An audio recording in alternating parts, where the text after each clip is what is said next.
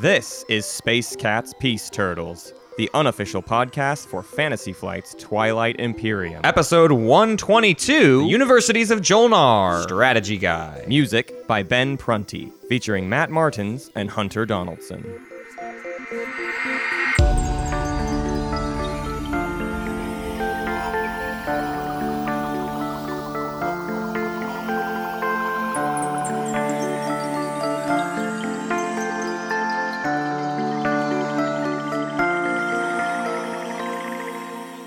Accent kind of came out a little bit. Did it? Um, What's yeah, my accent? Southern?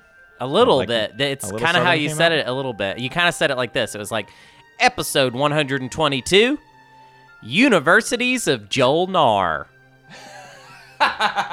I'm probably adding more stank on it than you oh. did, but it was in there. I the way you said Jolnar had a very like Jolnar. Well, apparently we've just started the episode because this is too funny to not. Oh, leave in. okay. Yeah. Well, yeah, you kind of it, it came out kind of it's not really so much it's kind of a cowboy university now where it's kind of the school of hard knocks, if you know what I'm saying. I would So like are the, a, are the fish Southerners now in our in our book? What's a very southern fish? What's the most southern fish? You Trout. You're a, you're a the trout. Okay. or bass. No, Trout or probably bass? no, probably a big Catfish. big big mouth bass. Come on, you're not giving enough credit to the catfish. Catfish. Yep, that's pretty that's pretty What's it called when Southern. you go when you try to get a catfish to catch your arm? What's that called? I don't know what you're talking about right That's a there. thing. man. That's the thing when you go you go you go like fish like the way you fish for catfish with your Man, whole that arm. ain't something. No, nobody does that, man. That's just People something they put that. in the movies. That's just something they put in the movies, man. that nobody uses their hand to fish. I'm- That's cr- ludicrous. I'm I'm betraying both of our heritage by not remembering this term, but it's it's a thing, man. Well, you go not- in that there, you shove your you shove your fist in the mud hole and Dude, they don't do that down in Arkansas. Noodling. Ain't- Noodling. Noodling. Yeah, I have heard that term actually. Now that I think about it, but but no, so but I mean, today today's our noodling guide. we didn't do that, man. We just go out and fish. You know, you just sit and it's nice and it's quiet and you just you just fish. And I always my problem with fishing is that I always like casting the rod, but I didn't really like waiting for fish or even pulling fish in or touching fish or seeing fish. You know what's good about fishing? You don't talk to your dad and your dad don't talk to you. So none of this has anything to do with the universities. But you know, we've never really been about matching our goofs to Yeah. our source material much. you know? But yeah, I guess that's canon now. Hmm, That's canon. Kind of redneck The noodlers cowboy. of Jolnar. Yeah, these kind of redneck cowboy The cowboy uninoodlers. Jomar. it was gonna have to be somebody that took Yeah. that. And yeah, I think it's great because the they're supposed to be all smart, all book Yep. learned, and it'd be great if this was their accent. Yep. They're brilliant. They're brilliant and analytical. Analytical, a little bit fragile. now, what we're going to tell you today is you won't get your E-res siphons, all right? You're gonna have to ignore that there con- spatial conduit cylinder. That sounds like a car part too. It's perfect. That's that is awesome. now it might be your alternator, it might be your spatial conduit cylinder in there, and I don't know. We're gonna have to just shake it loose and see what happens on the other side. Mm-hmm. Oh, Hunter, can we? Should we? Is this now the part where we get into the actual guide, or do Yeah, we let's get go to ahead do and this do for it. a We- while we- longer? Okay. No, I think I'm already done with it. Um, I I think, and also, so today we're talking about obviously universities of Jolnar. There's kind of a, like, do we really need to talk about them? Yeah. No, but we will. You know. You know what? I'm over that joke. I had to I had to preface it. So in the pre- you know we've been doing pre-errata, and in the pre-errata, I had to be like, give us your pre-errata, and you don't get to say just play as Jolnar and you win. That's not fair. That's a cop out. I'll say that's, That's well, that's not going to be the theme of today's guide. If anything, let's treat it this way.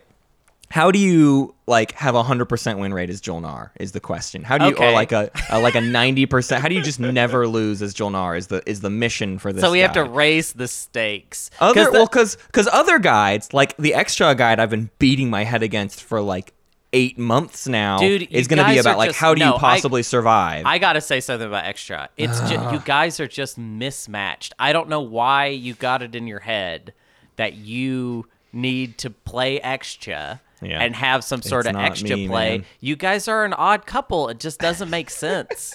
Like, Well, I feel I feel at least more comfortable in joel Jolnar's hands, even though joel Jolnar is not doesn't also get to be a wild, aggressive, m- meanie pants Matt faction, but Sure. I- they're just so good that I can I get to compensate from all of my misgivings and bad play. Well, I mean, yeah, sometimes, but not always. I mean, let's remember uh, in the very first holiday spectacular, Mm-hmm. you ran into some very gross. I don't know if you remember, but there's Oh, I remember. Yeah, there's some infantry stuff in that game. not great. That's just so sad. Like Yeah, what was it? sad. Four four v one invading. It was four v yeah. one. I, I it was something ludicrous. It like was that. Soul. it Four- was Jolnar versus Soul. So there's that, but it was four v one. But it was four v one, which should be okay. But Yeah, it was nope, not. Was it was not not. okay.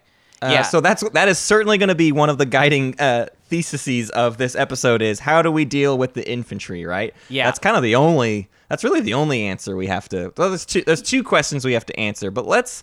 We're we're skipping ahead.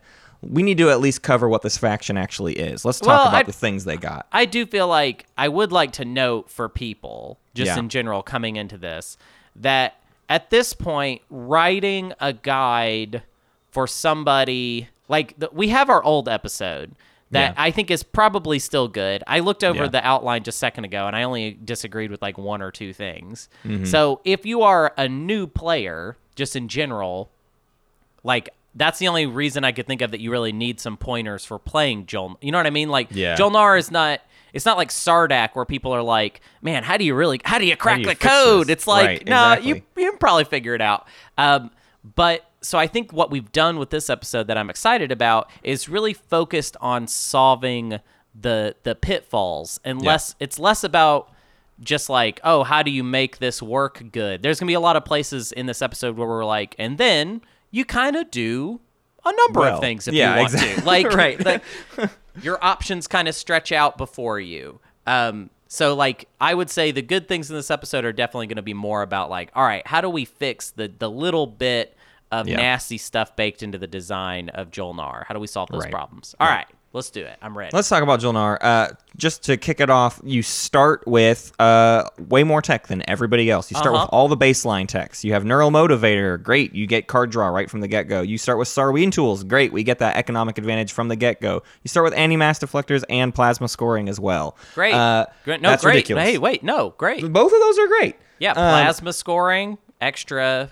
Well, the plasma shot. scoring is going to come into play here too because your starting units are a dreadnought, two carriers, only one fighter, which is very weird. Why even give them the one if you're only going to give them one? I don't know. Well, it can Uh, travel two- with the dreadnought. That's Sure. Uh, two infantry, one space dock, and two PDS at home, which means that plasma scoring in your home system, you already start with three shots against anybody coming in. So. Yeah. Starting off, despite having uh, a- an upcoming ability we'll talk about, they start off kind of pretty defensive. Um, the two infantry is the real problem here, and that's really the second issue with the Jolnar. All of Jolnar's issues revolve around infantry.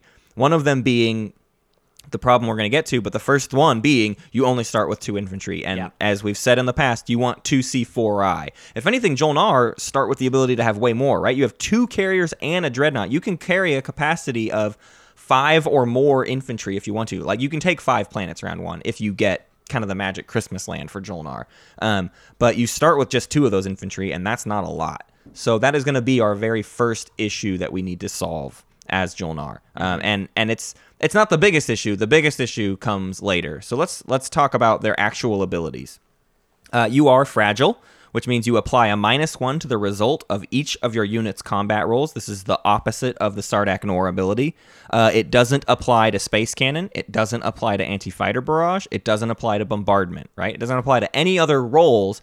Only those actual combat rolls. Uh, so minus one feels less impactful than Sardakk's plus one. Would you agree, Hunter? Hmm. Um, hmm.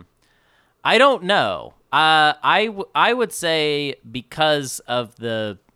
So you, I'm I'm sorry. You're saying fragile fragile's less impactful than Sardakk's plus one. I think. Well, in in okay, I'll, I'll let me isolate it. In space combat, sure. fragile yes. feels less important than Sardakk N'orr's plus one. Yeah, bec- and it's I think the reason it is less impactful is because it's a negative one that it's it's just kind of across the board. And you've got all of these different ways that you could get ahead of a fight Yeah. in right. space.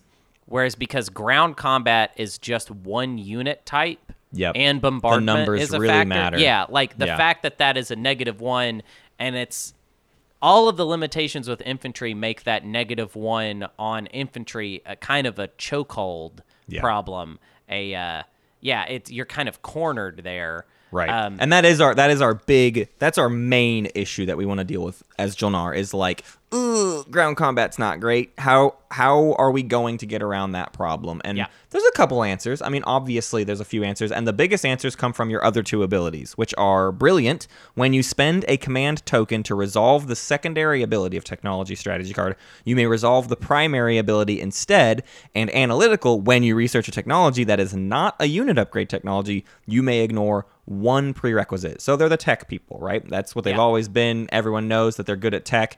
Um, Hunter, you said this before the show. That analytical ability, like, you could throw that out and Jolnar would still be great.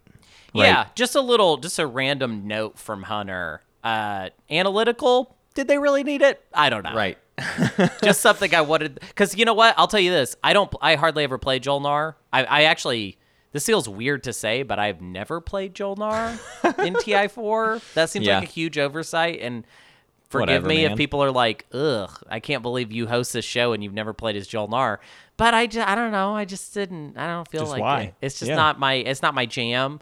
Um, I forgot that they had anal. I forgot that they could just like skip tech willy nilly. Right. Um, I forget that. it kind of well and especially it's it seems especially pointless because tech is such a rigid thing and it's not very deep right like there's only four tech you know that you can that you get in each color. So the ability to skip one is like oh cool. I'm basically skipping like up to half right? I start Mm-hmm. with one of everything so i get to skip to the third tech in every single tree from the get-go. Right.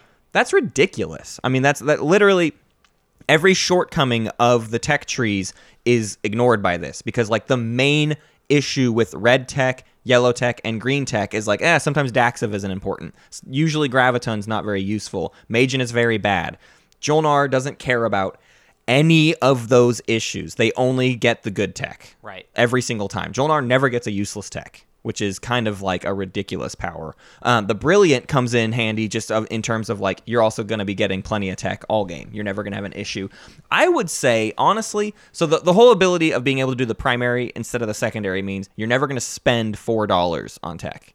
You're going to maybe spend $6 on two tech, but to me, it's more important that you're getting free tech every round. Yeah. Tech only costs a command counter now the six the the six dollars to get one more tech is useful, but I don't think I even do it that often. I don't see a huge need to go crazy on tech as the Jolnar because I'm only getting the greatest hits, right? Like I'm only getting the best tech out there.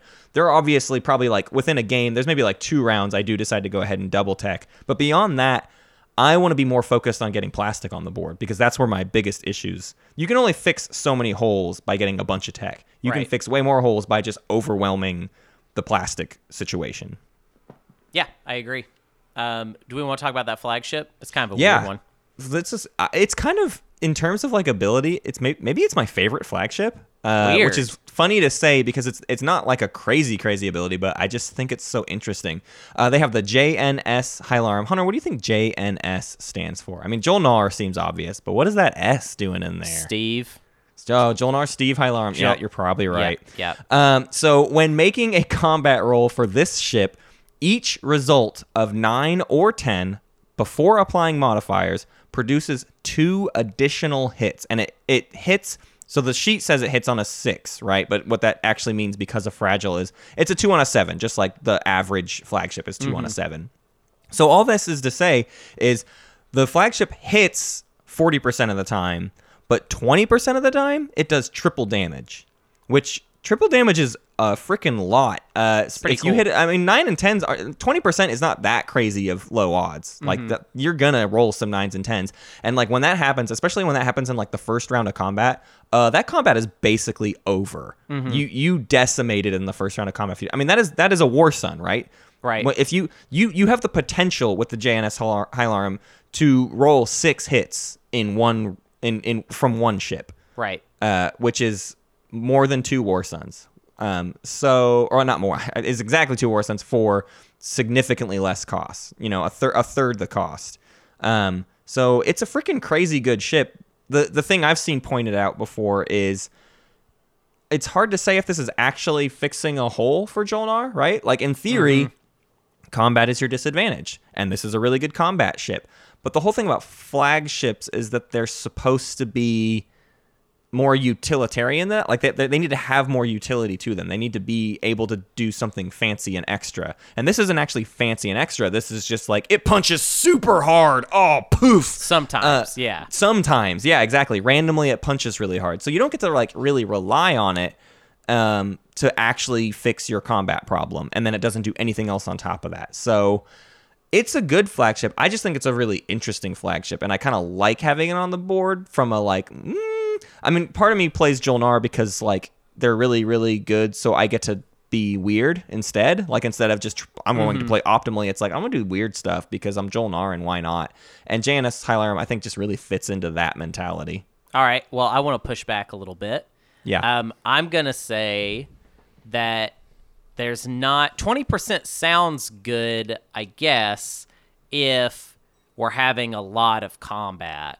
Mm-hmm. But like, if I mean, sometimes you know, every, we, it's always hard to tell how much combat you're gonna see in a given game of Twilight Imperium. right And like, you might have one fight with this flagship, in which case that 20% isn't Yeah. so great. not Like, so great and it's not like we're fishing for combat right Right.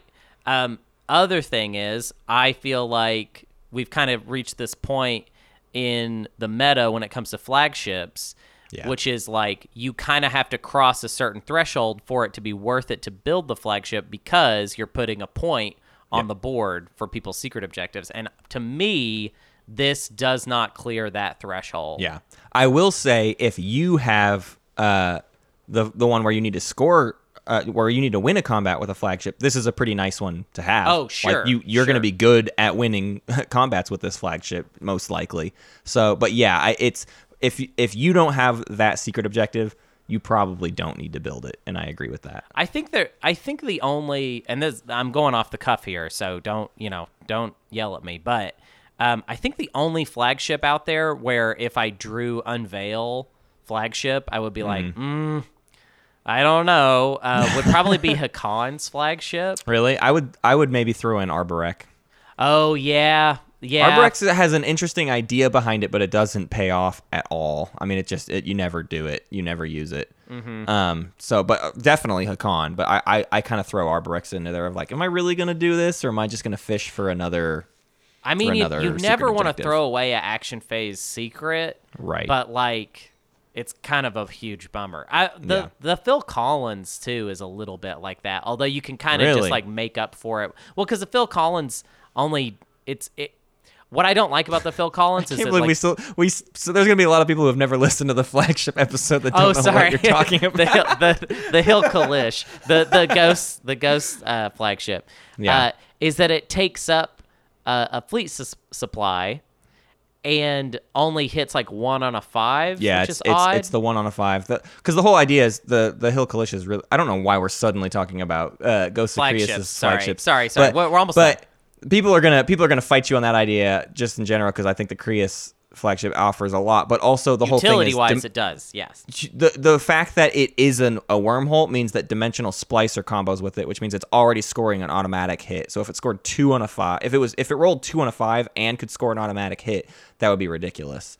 So I think that's sort of the Yeah. balancing mentality if, there. If, if you have dimensional splicer, all right, that's a fact. Anyways, that was a tangent. Let's talk about Jolnar's uh, promissory note. Faction promissory note is research agreement, widely agreed to be the absolute best promissory note in the game by It is. Hey, guess a pretty what? significant margin. it is. This is something we can all agree on. we can y'all. all agree here. Yeah. Uh, research agreement reads after the Jolnar player researches a technology that is not a faction technology, gain that technology, then return this card to the Jolnar player. Hunter, can you break down why research agreement is just so freaking ridiculously good that it absolutely stomps the pants off of every single other promissory note? everybody wants it because the so the only ways to get tech outside of the normal um like grab the tech strategy card or do the secondary of the tech strategy card is research agreement.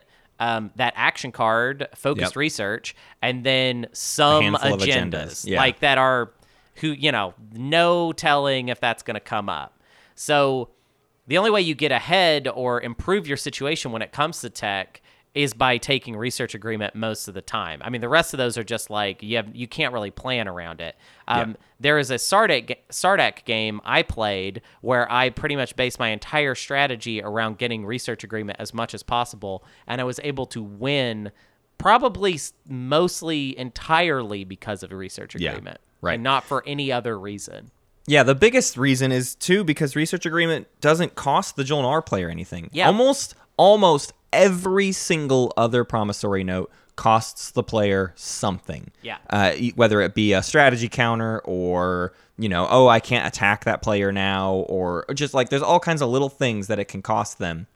Uh, but in this one situation, not only does it not it, it, it can be reused, right? There are some where it's like you play it face up, right? Promise of protection, trade convoys, you sell it once and then that's it. Mm-hmm. Research agreement can be sold over and over and over again, costs you absolutely nothing, and is something people very badly want. Those three things combined just make it like ridiculously far and above every other note. You can Uh, also sell it twice per round if you're researching two tech, which Right. is nuts. Yeah, if you take the tech card and you're the active player that when you when tech pops, you can sell it in between the two tech that you research to then make it happen. Or you can like be doing the secondary, have already sold it to the person who did tech, and then you know get it. Well, you can't sell it, whatever. But the point being, you can just you can you can go crazy with you- this research yeah, agreement. You pretty much you you do basically have to take the tech strategy card in order to use it that way, which is Yeah. probably a point for the tech strategy card, like in the Yeah. mid game, Right. Especially Just a way to sell that thing a couple more times. Yeah, times. that's a lot of and, money you And honestly. I don't see other people getting tech as any sort of negative thing. Like I'm you're already starting ahead of them and you're already staying ahead of them. They're only researching something that you just researched. So the only time you want to like maybe be careful with it is if you just are specifically not wanting someone to get like War Suns or something, right? Like if Mm-hmm. you're going to get Light Wave Deflector or War Suns or something else that you deem like pretty dangerous for somebody else at the table to get, that's the one time where it's like, let me hold on to research agreement, let me research that, now let me go sell a research agreement. Well, I will say just- this: you, you be sure to like if if you're selling them research agreement that's going to get them a point that round, Mm-hmm. then ask for more. You know what I mean? Like just just Yeah. make sure that that you're that you're getting the value that makes the most sense out of it. Right, that's Don't- true. Yeah, we're we're definitely going to recommend to like be pretty loosey goosey with research agreement, um, but Yeah. also recognize when you basically have like um, leverage over people because Yeah. they really need it. There was a time I traded sabotage for research agreement Right. because that's how much I needed it. And by by trading sabotage, I mean I promised them to you. use it for them, Yeah. and and did. By the way, I, I'm a man of my word. If you ever play with me, Um, okay, well, let's get into their faction tech. Uh, this is where uh, I think Jolnar steps into being stupidly overpowered. Uh, th- like everything else is good and makes Jolnar a good faction, but like so far, it's stuff you we have to like know how to take advantage of, right? It's like, ooh, we got to like get the right tech and make sure we're working against our minus one. And like, if we can work research agreement just right, we can make a lot of money off of it. And then there's E-Res siphons. Right. And E-Res siphons is just broken. Uh, first off, it requires two yellow, which is pointless because you start with the yellow and you get to skip a tech. So this is that you get you can get this whenever you want. There is no it, don't worry about the prerequisites. It's basically non-existent. Um, after another player activates a system that contains one or more of your ships, ships specifically, that is pretty important. Anyways, you gain four trade goods. That value proposition is just so wildly off. That's what makes this tech ridiculous. Th- This could be gain two trade goods, and it would still be a very, very good tech Yeah. to get. Um, the fact that it is four means every time anyone wants to target you, and again, you can get this tech round one, which means it can be a problem that people have to deal with all game if you want it to be that. Um, you you can just make so much money off of people deciding you're a, problem, or they don't even have to decide you're a problem. You can just put stuff in their way, and now they have to deal with giving you lots and lots of money.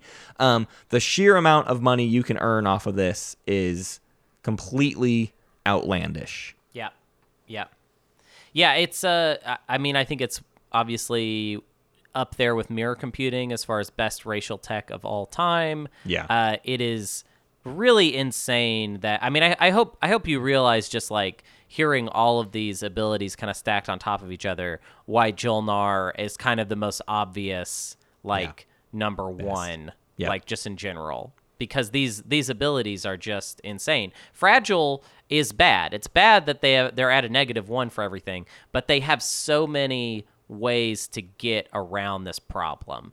Um, Mm-hmm. But it's really going to come down mostly uh, to plastic. But we should talk about their other racial tech that is so useless that I've never that I don't even know what I've it never does. seen it. I, I've never. I've never even been curious about it. Actually, It's it might be cool. Tell me, tell me a story, Papa Matt. spatial conduit cylinder is you may exhaust this card after you activate a system that contains one or more of your units. That system is adjacent to all other systems that contain one or more of your units during this activation. What is hilarious about this tech is it's a good that's a good tech. That's really good. That's a very defensive tech. The thing is, Jolnar doesn't need any more defenses. They have two PDS at home. They can very easily get PDS 2. They're going to have ERES siphons. They can probably get transit diodes and start putting infantry everywhere. Like, they're actually not worried about this kind of defense, which mm-hmm. turns Spatial Conduit cylinder into a problem for or an, an answer for one very specific problem right it's just like oh i have to reconsolidate right now i gotta i gotta move all my forces back this is like a tech you get in round five because you know in round six everyone is going to attack you and you just want to put all of your stuff in your home system and hold Oh, out for sure. the win It's like that's the only time this is useful yeah. yeah, it's it, it is literally good to just okay.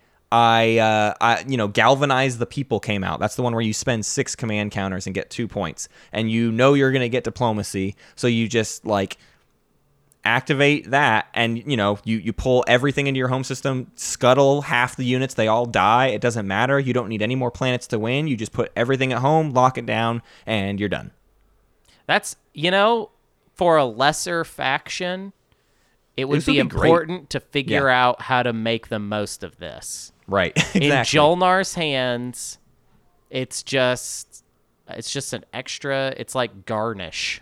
Yeah, yeah. It's it's it. Well, it's just it's such a it's such a answer they don't need. They have the ERES siphons answers this already. Like E- E- siphons is infinitely more defensive than this is. Right. Um, it's worth noting that it's also a two blue prerequisite, means which means you can get it anytime. Like it doesn't. It, it also just doesn't matter. Um, and both of these uh, faction techs, I think, reinforce the idea that Jolnar doesn't even actually have tech paths, right? We're going to get into that way later, but like every other faction worries about tech paths, and Jolnar is just like, well, I can just get whatever tech I want. Right. Um, because I because I get to skip techs and it's it doesn't matter kind of the sequence of how I get things. I get to just be this open-ended player. Uh, you, Jolnar is playing a completely different board game, is the way I look at it. Yeah, I Right? mean it's it's almost like a root faction level of like Yeah. this is how different they are basically from everybody else. I mean, I'm I'm looking at it right now just for fun.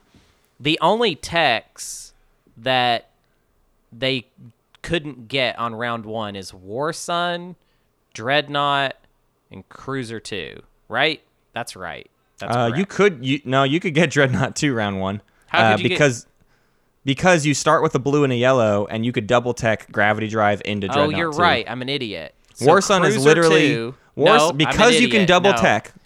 War Yeah. Sun is the only one you can not f- possibly Jesus, get round one. yeah, one. that's actually it. That is it. I'm Everything sorry. else you could technically double tech and get literally any tech round one you Wow, that's so nuts. Yeah, it's pretty gross. Um, let's finish up this overview by just saying yes, they have four commodities. So just to like another another point, you know, another check on the board of like, oh, they've got the best thing, uh, and then their home system is interesting because this could be this could be the one weakness that they have. Right? It is it's two planets. And it is a 1 2 and a 2 3. And if it were any other faction, we would say, ooh, they don't start with four resources. They only start with three resources. And with every other faction, that's a problem because that means they can't afford tech round one. But Right. guess it doesn't- what? Don't matter. doesn't matter. You get a free tech no matter what round one. So they've already also counteracted that one that that problem, right? The three Right. resources are actually split up in such a way that they're actually very useful. Uh, that two three planet could be um, something you buy. You know, you, you use the two resources plus Sarween tools and get three resources worth of stuff. Or I don't think it's a bad uh, trade off to just use the three influence for a uh, for a command counter round one. Mm-hmm. Depending on depending on what you're doing, it, it could be worth it to use it for a command counter round one. Also, More likely you want to get units, but We're gonna have high influence most of the time going into agenda phases with Yep. a high influence home system. Like it's yeah, it's just a lot. Uh, you you, great. you you have almost no downsides here. Like literally, that fragile in- infantry thing is your only downside, and it is incredibly easier e- easy to, to fix. So um, no, it's easier. It's It's easier. easier. It's easier it's to fix. easier. Easier to Um, fix. Uh, so let's get into strategy cards. Uh, let's get into the like the early game and everything. And I think the big thing to talk about here is the idea that our round one matters. It definitely does uh, because we start with those two infantry. Uh, but that's really the only problem we're trying to fix here, and it's really the only thing we're trying to set up. I think when Hunter and I were going through this, we kind of basically couldn't really say that any strategy card is actually bad. Uh, but I, we're going to be really nitpicky about how are we dealing with the two infantry problem with each strategy card, right? Because everything else Right. is just like standard fare. Like, oh yeah, you get leadership. What are you going to do with command tokens? You're going to do this stuff. But with Jolnar specifically, it is a question of can I fix my infantry problem, and can I can I expand to more than just one system this round or Right, not? right. That's what every that's what that's the question we're asking with every strategy card pick. So can I Hunter, can I throw something in kind of Yeah. out of order here real quick? Sure. I want to throw this in because it feels like this is actually where this note goes. This was from Brian. He mentioned that uh, if all else fails, you could get transit diodes on round one to allow you to use those two infantry to like take a planet, flip transit diodes, bring the infantry back to your home system, and then go take another planet. Yep. Um, that's for if you're getting stalled out on warfare. Right. So that's kind of that, and and I had actually never thought about that before. I mean, why would I? I don't play Jolnar, but uh, but that that is your backup plan. So like even Yeah. if you end up with one of these lower like strategy cards, you could Yeah. just do that. So it will be fine. Don't worry about right. it. Right. You can fix every problem somehow. Um, with everything else, you know, let's let's talk about it as though we're maybe not getting transit diodes and how does it work yes. from there, right? Yeah. We would like to not do that, I think. Right. Because yeah, yeah, transit diodes isn't especially useful round one unless we're having this problem, right? Mm-hmm. Unless we are really expecting to deal with a warfare stall. Right. When we say warfare stall, just to make sure we're getting it out there, we, we talk about the player that uses warfare does three actions before they ever use warfare. Their fourth turn is using warfare to pull a command token back, and then that's when everybody gets to build. And doing warfare on your fourth action oftentimes means people will build units in their home system, but then not be able to move those units out to go take new systems. It's Right. too late. They've activated too many things. They've used up all their strategy cards, whatever. It's too hard for them to go get other stuff. Um, Mm-hmm. that's what a warfare style looks like, and that's what we're trying to avoid as Jolnar because we need, we absolutely need those extra ground forces. Yeah, yeah. All right. So first, uh, let's talk about leadership. Um, obviously, with leadership, we're not going to get stalled out with Yeah. warfare. However, um, the way that we don't get it might be hard to come up with um, things to do with all of your command counters that are useful. I Yep. mean, you're you you have your two carrier, but you only have two infantry, so I don't know how you're going to like position those around. I feel like this if we took leadership, we pro- we maybe have to do the transit diodes play. bit. Probably, because the big thing here is, yeah, you're you've got one carrier and two infantry to start with that you can move out. That's your first action. Right. Your second action is okay. Well, time to pop leadership. Um, and I guess I'm putting two more in my tactics because you're probably going to have to burn two more actions until the fourth action before you can now move those other two things out. That's burning two command counters. I don't even know if that's worth it at that point. Yeah, Um, at the very least, I, I should I say two. You really only maybe have to burn. I don't know. You, you can you can put one extra because you don't have to move the dread anywhere, right? We really only need to move two C4I out. We don't necessarily have to have the dread have another infantry and take it somewhere. So Mm-hmm. it's not like we're required to move both carriers and the dread to three separate systems, but you need at least the one for that extra carrier. So you, you yeah, you're you're gonna want to have done one movement, burn two command counters, and then do one more somewhere else, and that's that's that's rough, right? That Yeah. that's that's a pretty costly investment just to go take a couple extra planets. Maybe it's worth it. Maybe they're great planets that are very important for us to have. Um, but if it's not, if it's kind of a weak slice, it's probably not worth doing. And maybe you're better off just doing transit diodes, or maybe you're fine to just not take very much round one and save those command counters for later. I- I'll throw this out. Maybe so. Let's say we're going to take leadership and we're not going to do transit diodes, and we are actually going to wait until warfare pops, meaning we might be burning command counters, maybe even two command counters, which is as bad.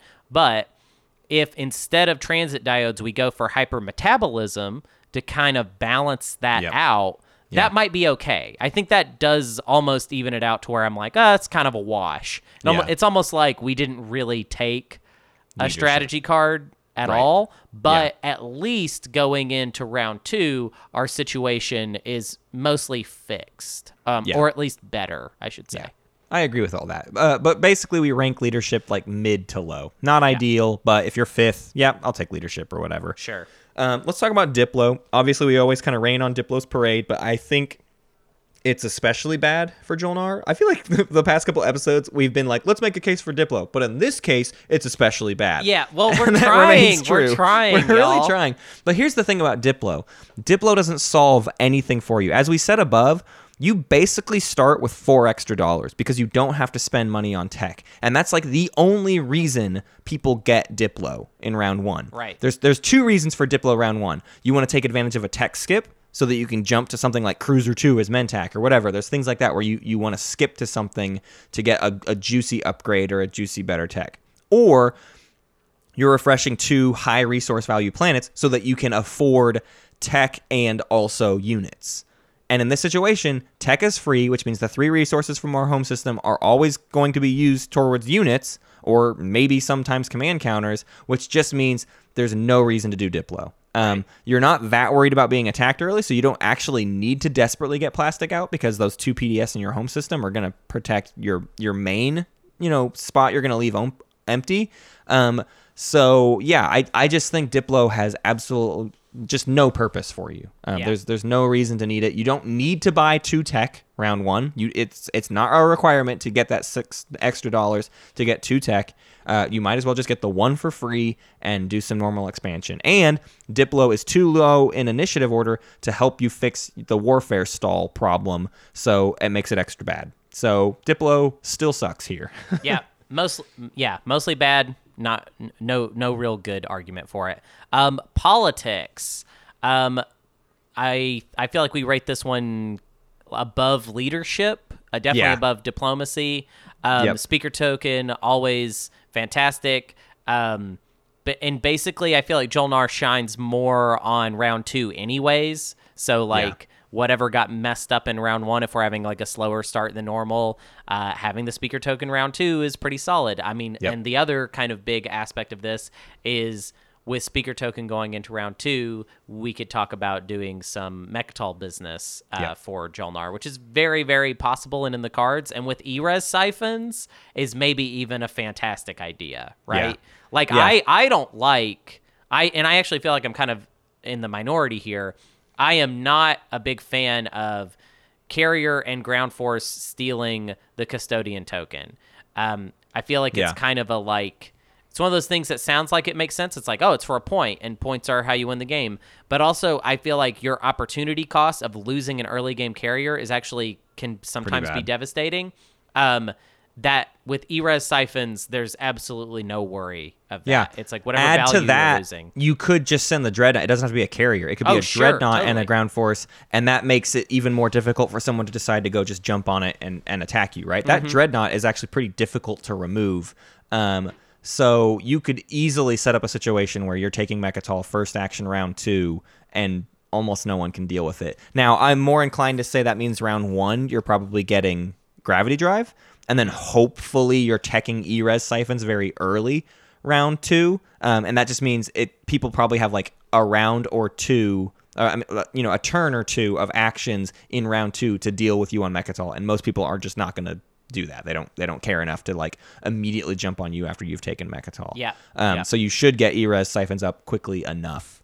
So yeah, I, I like politics plenty. Um, I don't think it does anything crazy for you, but it's good. And the bigger thing too is and I think you kind of started to say this, but you can sell that speaker token. Um, and if for some reason Warfare happens to be like the player to your right who you would most likely be selling that speaker token to, you could sell the speaker token just for a favorable Warfare timing, right? Right. You could just, their second action is Warfare in exchange for the speaker token. And that means you get to build your ground forces at home and deal with your issue. Yeah, yeah. I mean, yeah, with with the speaker token and research agreement, uh, if you're And for sitting, commodities. yeah, if you're sitting next to warfare, they're gonna do whatever they're gonna Yep. do whatever you tell them to do. Let's be real. Like they're not gonna like they're not gonna fight you on this. It's gonna make so much sense to basically let you Yep. do do your round one the way you want to because they have so much to gain from. That's the whole thing about Jolnar is at any point you can kind of decide like I want to make this work for you, um, and you kind of have the best like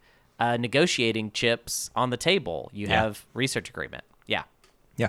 Uh, let's talk about construction. Uh, I rank construction pretty low. In fact, lower than I rank construction for most factions. I kind of don't like construction for Jolnar. And I, I know that there's a counter argument to it, and I will get to that. But I, my beef with construction is I start with a space dock and two PDS in my home system already. I don't have an issue there. And I also don't necessarily desperately need a second space dock at home.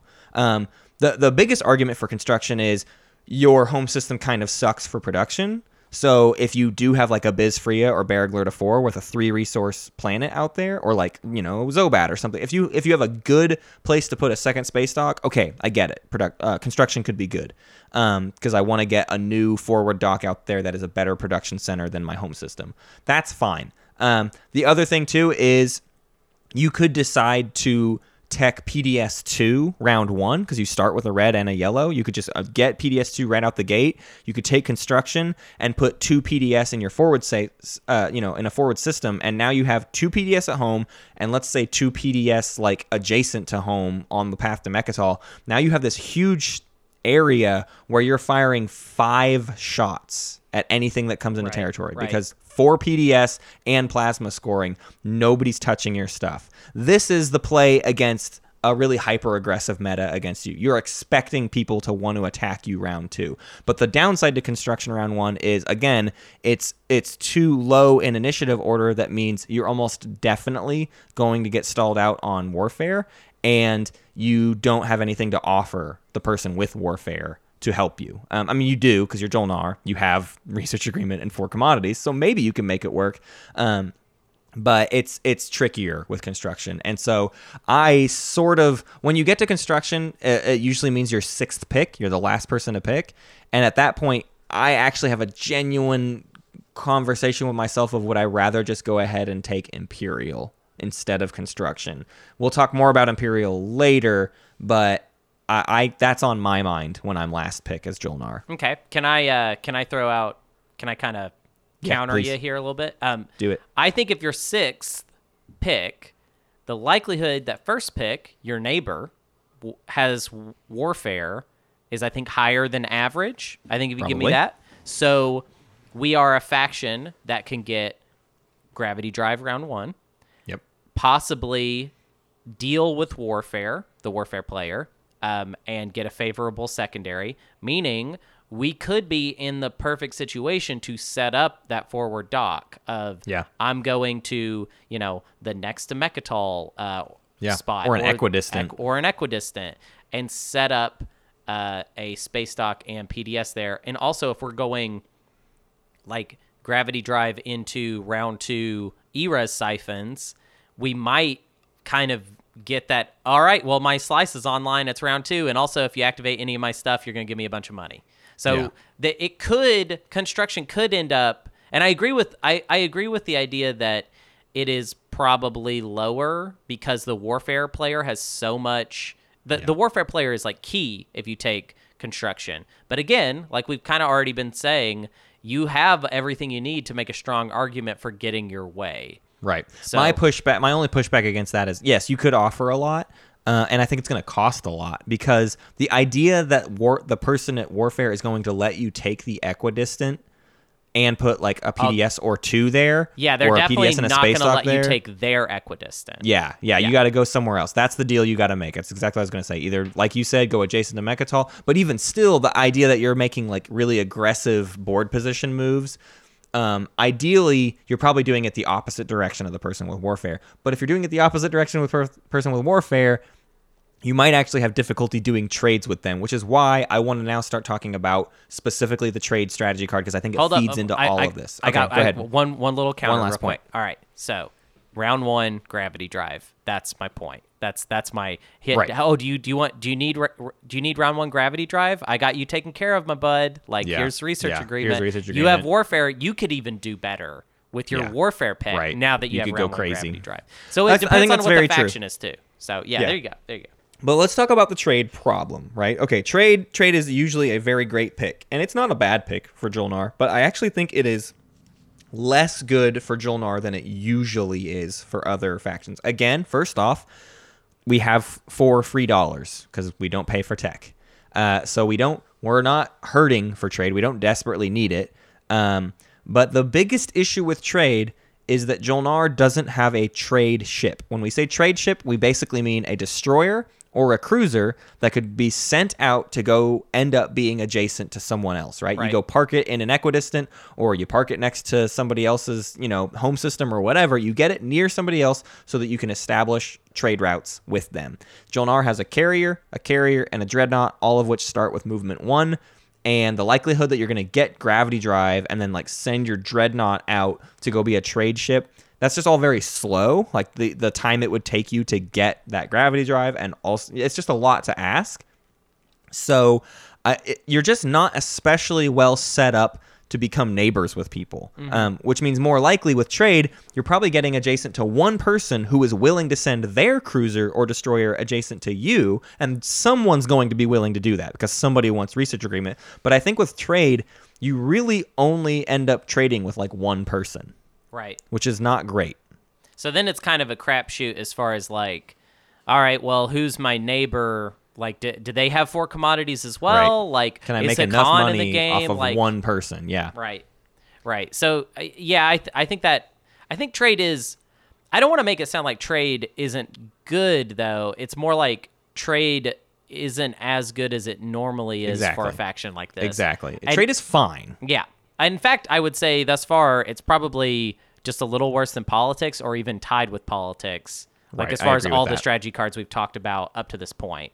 It has a lot of the same dynamics a- as far as arguments that we made for politics, meaning like I've got trade, I've got leverage I can use on the warfare person. And I could even understand if somebody was like, all those arguments you use for politics, I actually use those for trade because I get more money out of it. And I don't care about the speaker token because going into round two, I'm Jolnar, you know? Right. Um, while we're talking about this, let's Yeah. just say this argument only exists round one, right? Yes, yes. Round two and forward, trade freaking rules, and you should get it probably decently often because it's going to be your best friend. We'll probably talk more about that later when we get into like meta stuff, but like trade is only kind of tricky round one, and after that. Oh, it's great! You're gonna love it. It's gonna yeah. do so much for you. Super smooth sailing, yeah. Yeah. Um, so it's it's just this first round that it's a little bit tricky. Uh, the only other thing to throw out there is trade might be another way to help you pay for a favorable warfare timing. yeah.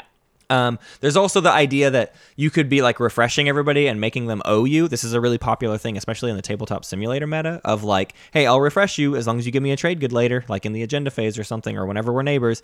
And that's fine. A lot of groups do that.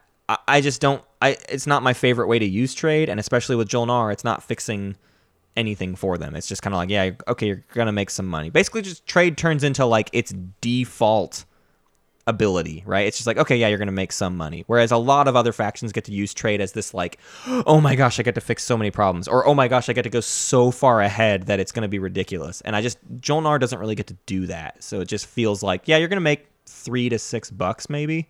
I don't Yeah. know. It'll Can be I- fine. Can I throw a hypothetical at you actually that I'm kind of interested in your answer Yeah, to? please. Um, so you are second pick. First pick took Warfare. I'm not spoiler alert. We're about to say that Warfare is the top pick, but Yeah. so first player picked Warfare. Second player is you. Do you pick politics or do you pick trade? You're going to be their neighbor. You're sitting Yep. next to them. Um, and let's kind of pretend that you're playing in like sort of like on a tournament map where it's pretty Yeah. even as far as access to each other might Yeah. Here's here's what I'll say to that. I think that decision comes down to the map placement. Sure. If if you have some pretty useful way to set up for a Mecatol take round two, if you have a planet, if you have something in the path to Mecatol Rex, which you almost definitely do, maybe politics is probably better. If you have a weird slice where your path to Mecatol is just like empties or anomalies or whatever, because people were really mean to you in the map build because you're Jolnar and they know you didn't need any advantages, mm-hmm. trade is probably better because you're just you're gonna go that you're gonna go in their direction anyways right? You're gonna uh, you're gonna mm-hmm. expand to the right of your home system probably um, and then they can maybe expand to their left and you guys can trade and it'll be great and you don't need to do anything with politics. But if you have an opportunity to go deal with mecatol i think taking politics and offering them uh, well you can't offer them speaker token right so you're Right. gonna take it anyways Right. actually that's tricky actually politics isn't great See- in general if, if see- they're first pick if your third pick and second pick takes warfare it's a different conversation I'm kind of having this realization of like I kind of feel like trade might be bumped up a little bit in my head because second. if yeah, if you're in this situation, I realize we're making this probably too specific at this point, but if you have trade, there's more likelihood that you can kind of exert influence in a couple there's a there's a world where with trade and research agreement, you were able to get warfare to play nice and buy the speaker token. yeah Now that's Yeah. Christmas land, but That's that's a bit Christmas landy, but, but it- you it, makes but, sense. But you're Jolnar. You've got research agreement and you've got a bunch of trade goods to play with. So Yeah. who knows? it's true. Maybe so.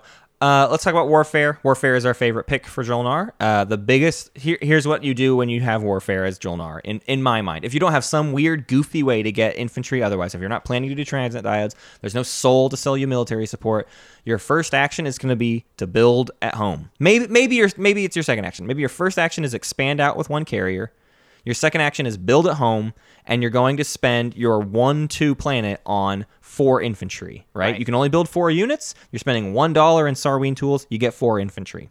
Then your next action after that is to unlock your home system, uh, pull it off the board, put it back in your tactics area, and then move all your stuff out. Expand with your other carrier, expand with your uh, dreadnought if you can be in range. Hopefully, by this point, gravity drive is popped. You time it around that based on what system you want to go take. You probably took three systems, five planets, and uh, then you have the opportunity if uh, if you it gets weird here because you you you used one token you started with three right you used one uh, you pulled one back and then you have three total you expanded with three you can't quite build it home again right so you're probably spending your two three on Another uh, command token. uh, command token. This is why it's even more important to probably have your first action be to expand, so that when you build those infantry, I don't know, it gets tricky because I really want to build the four infantry, but there's an argument to maybe only building two infantry and building more ships. So that's sort of your own mental math to make. But in my head, you you you don't have enough command counters to make all of that work, and it gets a little gross. But I would take building more stuff at home over doing a third expansion with the dreadnought. Does that make sense? That's Yeah. that's going to be your choice, right? Either leave two resources unspent or expand uh, and, and expand with your dreadnought or spend the two resources and probably lock down your dreadnought. And don't forget trade though. That could throw all of this in this. So what's so cool about taking warfare is that you you don't you're not looking at the warfare player being like, "Oh, I hope you make this work for me." So now you have four commodities uh, that you can possibly deal with. You've got your research agreement. So any trades that you get involved with is just going to make this strategy work even better. Yeah. Yeah, I agree. I, I, I- think there's almost like no downsides to warfare, basically. Yeah. Right? I mean it's just it's just that like your number one issue is this infantry problem and it solves that and you get to have some wiggle room with other stuff too.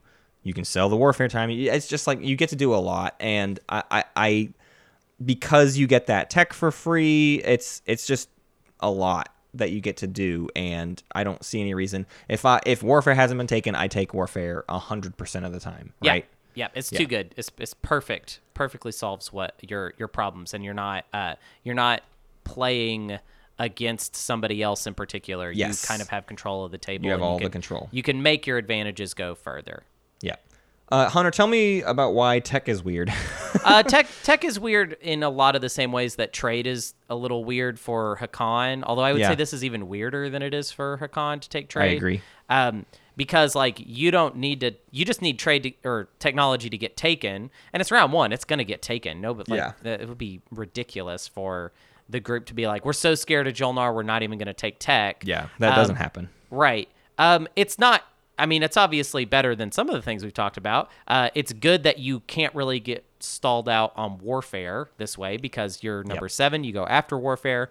Um, it's it would be really tricky. It would require some like action card pickups or something. You'd have to do something nuts um, to Yeah. stall to stall you out round one. Actually, you know what? I, I put that in the notes, and I'm just realizing that that's actually not quite true because of the whole notion of how you have to like go about spending command counters to to pull all, all the stuff off that you need to do. Right? Let's say you expand once. Mm-hmm. Your second action is to play tech. You probably are going to have to burn one command counter before warfare warfare is going to pop. Right? If they're like truly truly stalling, you will end up burning one command counter on just like a wasted well, this, activation. This is this is a situation where you hope there's a strategic place you can put your dreadnought. I That's true. say. You you, be, you become better at trade with this because your your dreadnought becomes a trade ship. Yeah. um, and that's really helpful. kind of a scary trade ship. But yeah, I mean, I, I would say you're gonna have to just find something to do with that second. Uh, with it's not your second action, I guess it would be your third action. Um, but yeah, I mean, it's it's just it's fine. It's it's not it's not great. It's it's just kind of generically helping you. I'd probably put it below leadership, maybe above construction. Yeah. yeah, Yeah. It's a good like fourth pick, probably. I actually think I would put it below construction though. Sometimes Interesting. It just depends. It depends, depends on what you want to do. what the- depends on your slice. because that that kind of Thanksgiving. I'm not going to call that a magic Christmas land situation to describe with construction, but that magic Thanksgiving land situation with construction, Sure. where it's just like looks like it's going to pop off pretty good, and you're going to have Yeah. a forward dock. Um, I like that better than if you take tech. yeah, I don't know. Just maybe depends. so. Yeah, I, I, I, I can get that. Well, and when we talked about construction, I brought up Imperial, and I kind of want to make a case that uh, Imperial might be the better sixth pick. Um, construction is fine. Uh, if you have a if you have a good slice, construction is probably pretty good.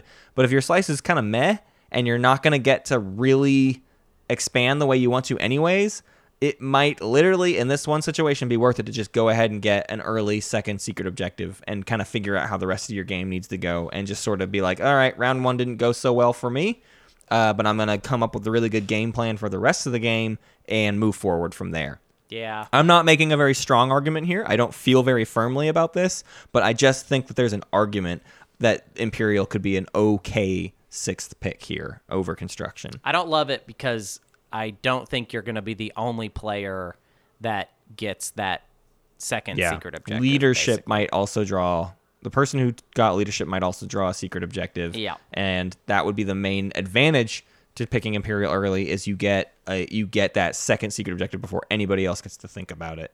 Um, and I don't know. I we talked about this earlier uh, off air, but there to me leadership debates between politics and imperial in this situation and i'm the type of player who would probably try to draw two action cards over drawing a new secret objective if if i'm doing it as a secondary um, but hunter you seemed to think you would always go for imperial over politics No, I think I would. Yeah, I, I would much rather get a second secret objective in hand than end up drawing two action cards and it be Yeah. like you know two useless action cards. I think or it's a even good two mid tier action cards. You know. Um, I th- I think you as a play like a, each person themselves will have to just decide is it worth it for yourself to get a secret and let someone else get one. I don't think anybody else is doing the secondary of Imperial. I don't know. Maybe the warfare person and the tech person might.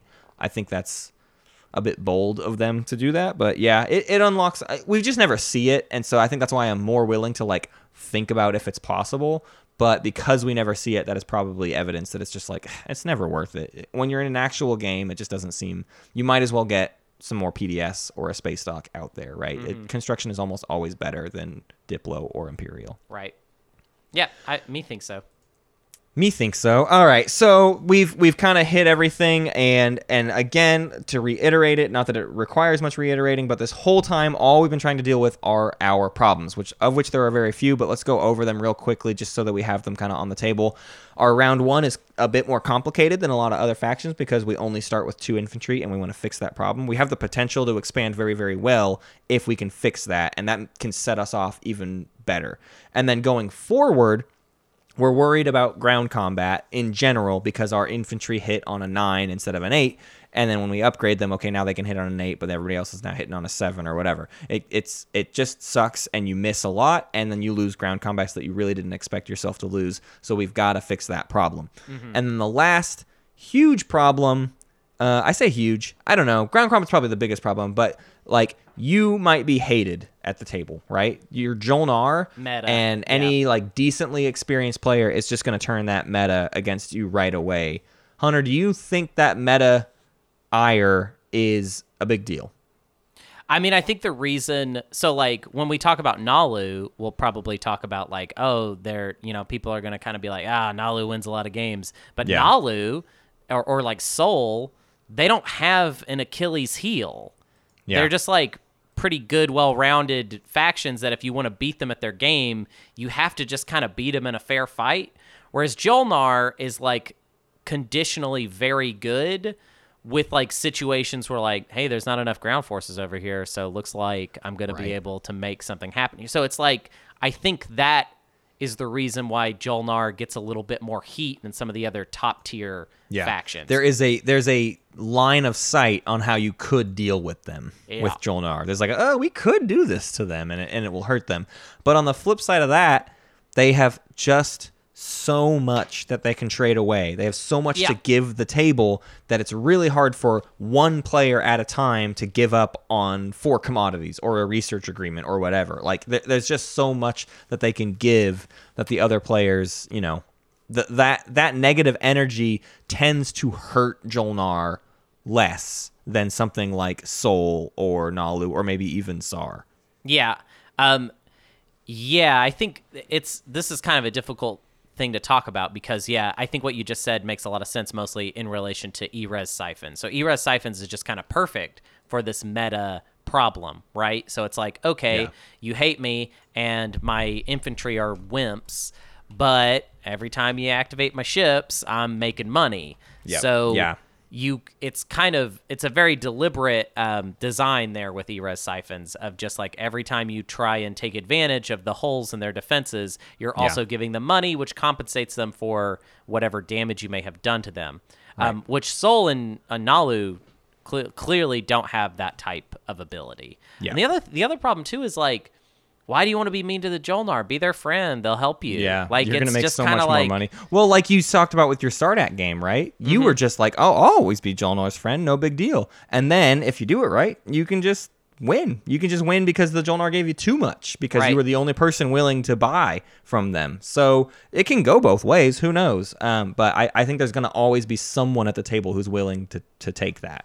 Yeah, yeah. I think I I'll, I'll say this. I think there are games where Jolnar bites off more than they can chew because they don't get set up enough before they yeah. start making big plays. Right. A Jolnar that I goes agree. for Mecatol round two, but hasn't yet really fixed the infantry thing, things can get like kind of dicey there. Yeah, yeah, um, I and, agree with that. Yeah, and and um, E-Res is fantastic, but also like getting stomped is getting stomped, and Jolnar yep. is one of the most popular factions to for there to be like an early game. Oh, I activated your home system and I'm going for it right now. Yeah, so like, definitely. don't get you know you're safe, but don't get too cocky because, like I said, there's a there are conditional situations where your wimpy infantry are going to mess things up for you, basically. Yeah, yeah. You you are an easy you're an easy target for someone to be like, mm, I want to deal with that ish situation before it gets worse. Yeah, and they will jump on early opportunities to to mess with you.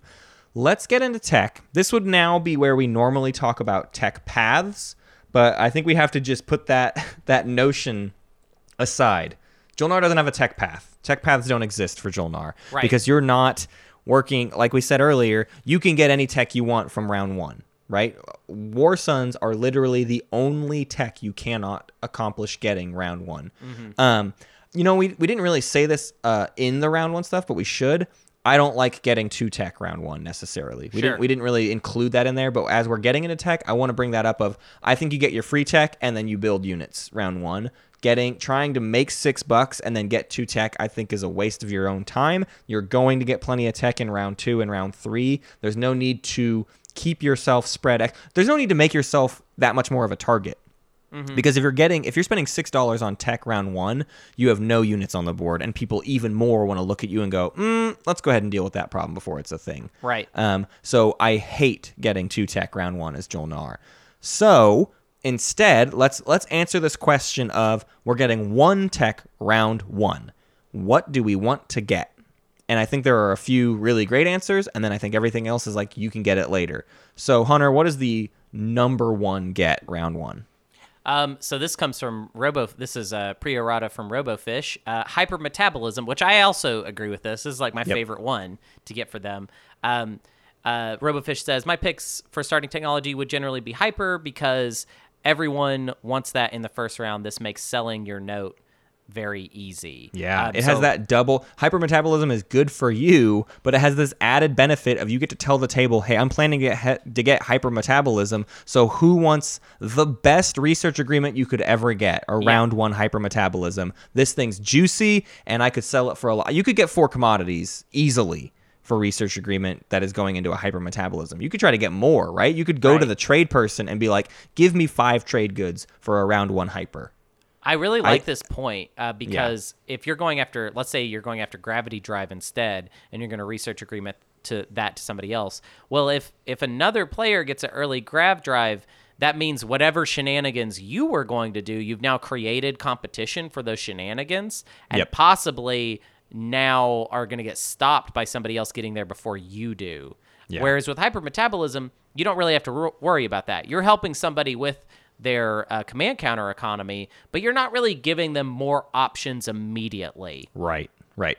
Yeah, and and and hypermetabolism is just great to get as early as possible, right? Yes, It's you're gonna yes. you're gonna get the most command counters out of it if you get it round one. I mean, And this is just- like it- Max Hunter's law, basically. yeah, Like, yeah, yeah. And a third benefit here is it's your second green. You can't you can't skip text to get uh, upgrades, but now you have two greens, which means you can get infantry two whenever you want buddy. it. And that's your number one weakness. So now at any point we can decide, oh, time to fix my infantry problem, and I'm ready to go yeah, yeah. and you're done. I mean that that's literally it. You get hyper, you get infantry two. You basically could coast the rest of the game and get whatever tech you want, just like whatever comes up. It doesn't matter. But like with those two tech, you kind of have just like set up the best scenario you could for like solving your main problem. Mm-hmm.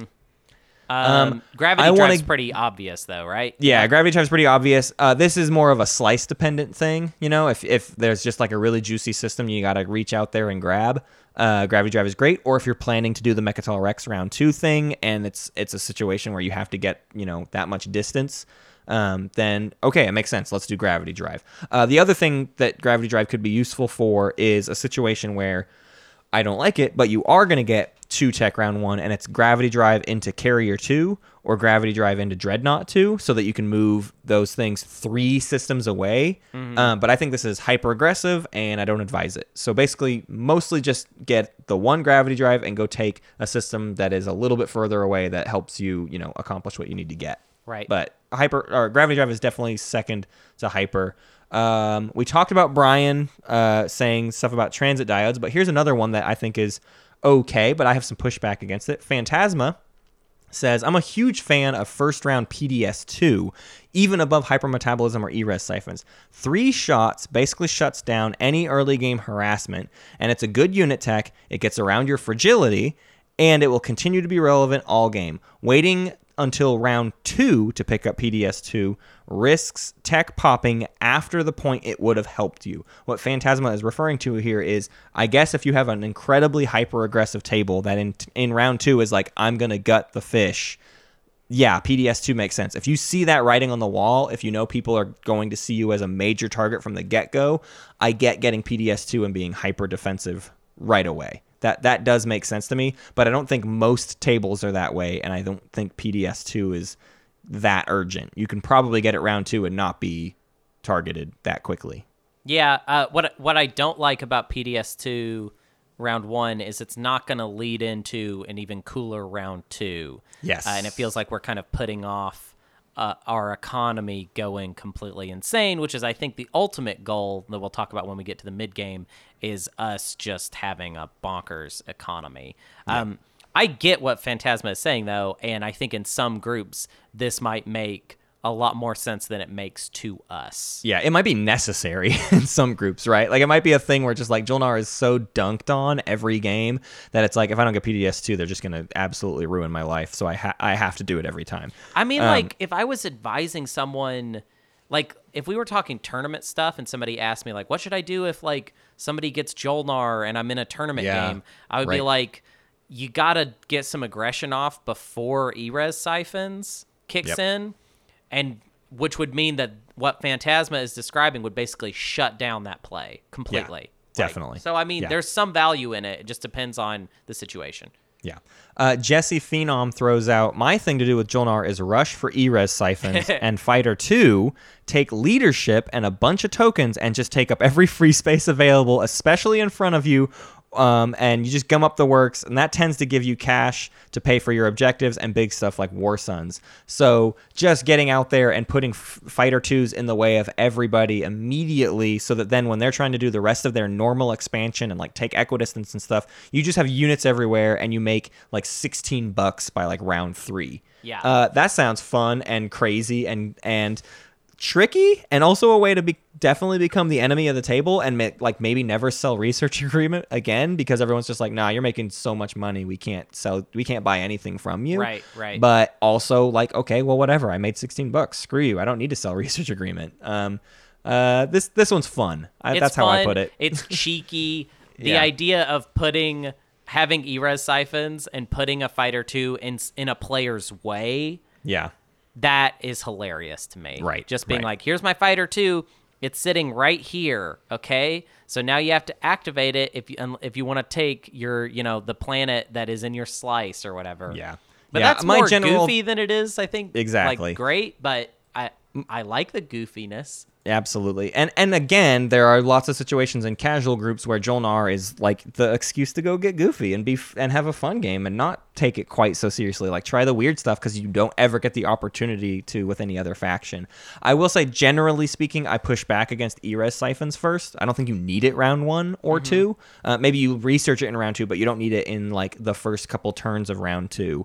Um, so the only other reason I would excuse I would make for E-Res siphons first is if you know you're taking Mecatol Rex as your first action Yeah. round two. And then uh, if you were able to get to Mecatol Rex without gravity drive somehow, I don't really know how that quite works out. Flank but if- speed, early right? flank if you speed if you get that early flank speed, if the warfare is actually a way for you to move twice, I don't know.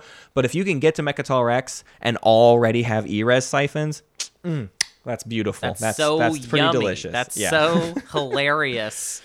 That's so great. Yeah. Um, so let's talk about then what comes after that. Because again, there aren't tech paths. It's just like a what's the tech that we should try to eventually get, right? We at this point, you know, we probably have gravity drive and hypermetabolism. Like those those are the two things that seem pretty easy to go ahead and assume that we get. But Dude, what are the like, other I mean, the tech situation for them, it's like you're at a all-you-can-eat Chinese buffet. you have a hundred dollars in your pocket, and it costs two dollars. Yeah, like you're like, oh, I'm good for it, and it's like, Yeah. yeah. just have whatever you want. And hey, guess what? It's a long game. We're gonna be here all day, so Yeah. you're gonna Let's have talk as about much the chicken, safe choices. kung pao Let's- chicken let's- you want, General So's, all that stuff, egg rolls. You get it all. What are the safe picks? There's safe picks, and then there's like, ah, let's have fun. Come on. But safe picks, let's say we've already gotten, you know, uh, hypermetabolism and maybe gravity drive. But what what else do we want to go ahead and Well, get? Well, you better Um, get infantry too before Yeah. people get wise. Like Yeah. before people start looking at your at your stuff and being like, "Look at these nerds Yeah. on these planets. Let's let's stomp them." You know. Yep. Uh, I think Fighter 2 has a place at some point. Uh, you better have it uh, because Fighter 2 is a really good way for you to.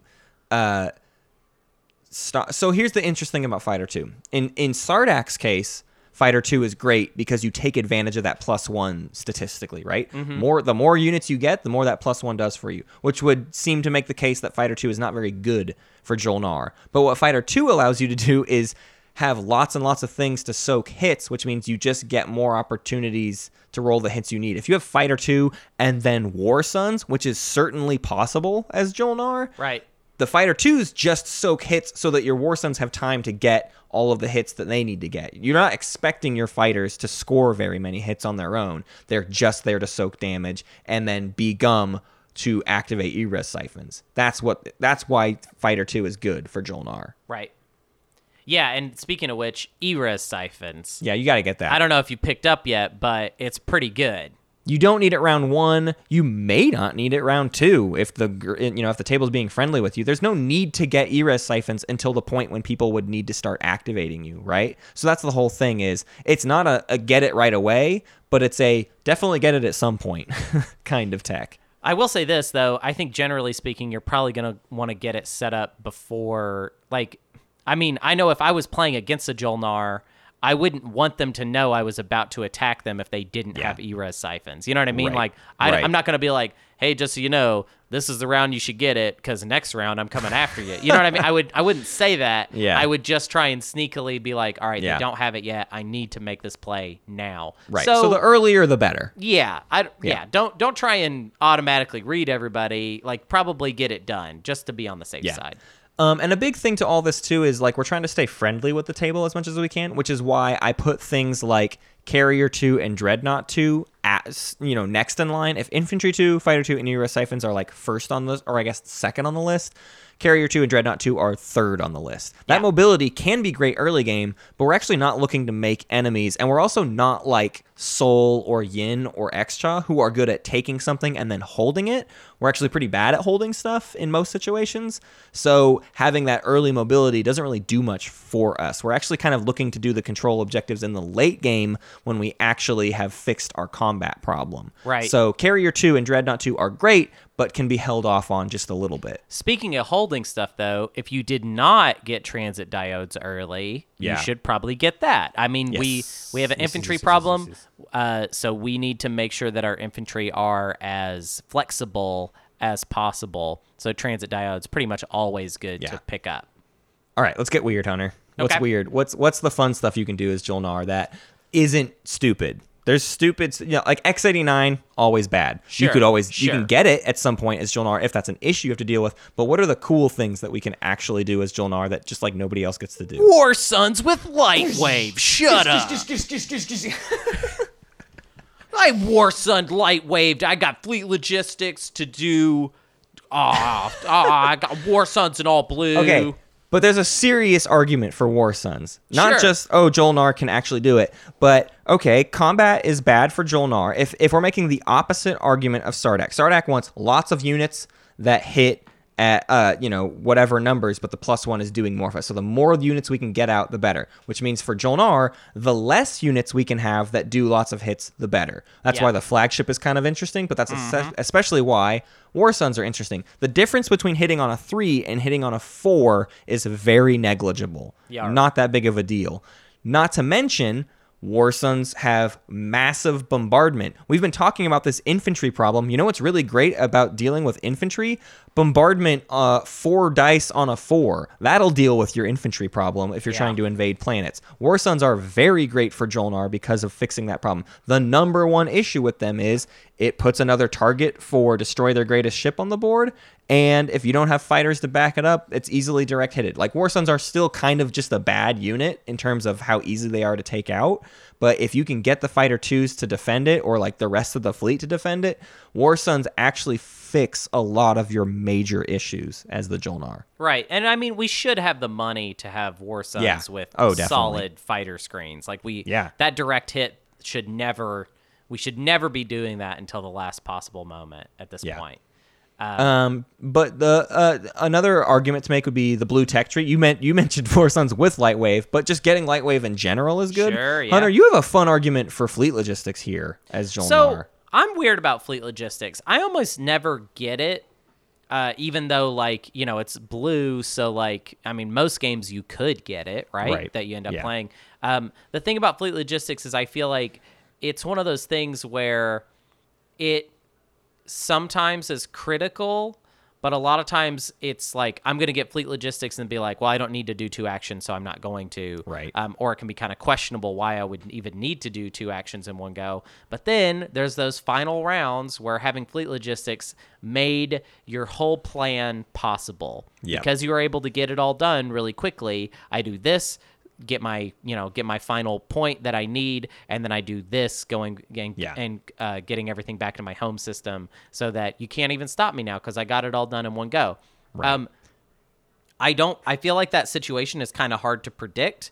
Um, so a lot of times I don't end up getting it unless I see that already. Right. Jolnar is probably the only case where I would be like, I'm gonna get fleet logistics because it might come up and be useful, and I'm Jolnar. I can afford Right. to get a tech just because I think it might be good. Yes. eventually. Yeah, for everyone else, it's an opportunity cost, right? Like, oh, I'm only getting like six tech if I'm lucky this Right, game. right. It, do I really need to make fleet logistics one of those? Whereas Jolnar is like, man, I could get two tech every single round if I wanted to. I can get 10 tech this game. Fleet logistics can just happen to be one of them. That's Right. fine, and it will unlock some serious potential in the late game if I want it Dude, to. and it would be so cool if you got fleet logistics and then kept passing on it, like never actually using Right. the double actions, and then like a round or two later, you're like, surprise! You guys forgot I had fleet logistics because I have that, and now I'm about Yeah. to do all this stuff, and Yeah. you you just didn't see that coming because you forgot I had it. Yeah, yeah. That seems um, real. The the last thing, and you, I think I see people kind of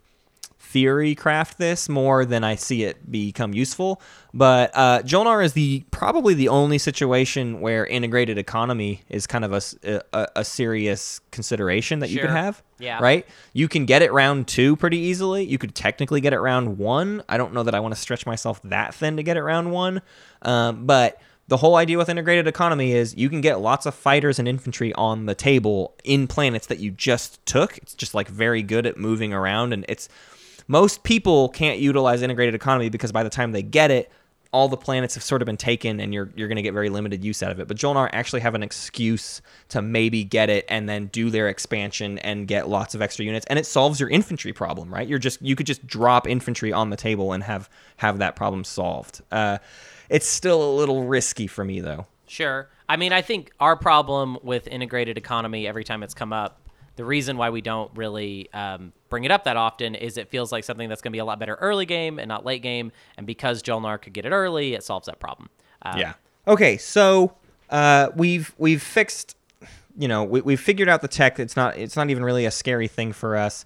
I think the only like kind of major thing we haven't really talked about is our trade in in more the mid game, right? We kind of talked about like how difficult it can be to trade in the early game, but we mentioned that trade is a really great get in the mid game. So, Yes. uh, what, wha what's what's that all about? And I think the biggest thing we have to talk about is research agreement and like how you should behave with research agreement. Um, it's not something you want to keep tight to the chest. You are trying to get that thing out as often as possible, right? Yeah. And and not just that, but like the strategy you'll see some people take is like I got research agreement, um, and I did pay for it, but now I'm going to not ever use it just so that Jolnar can't make more money. Um, and That's how good it is. that's how good that's, that's how good it is. It's the one promissory note in the game where people are like, "I'm gonna buy it and never use it, never take its advantage because I'm just trying." What they're doing is paying to try and shut you down, which is wild. You know, honestly, if somebody, if I was playing and somebody was like, like was like, I want to have a secret conversation with everybody except for Jolnar, and they were like, all right, I'm gonna buy a research agreement. I need you guys to all give me one trade good to buy it, so that we Yeah. kind of buy it as a table. I'm gonna buy it, and I'm gonna lock it down, and then they're not gonna get to. d- I would almost be game. It's yeah, like it's that, so would- hard. That could easily happen. Yeah. yeah.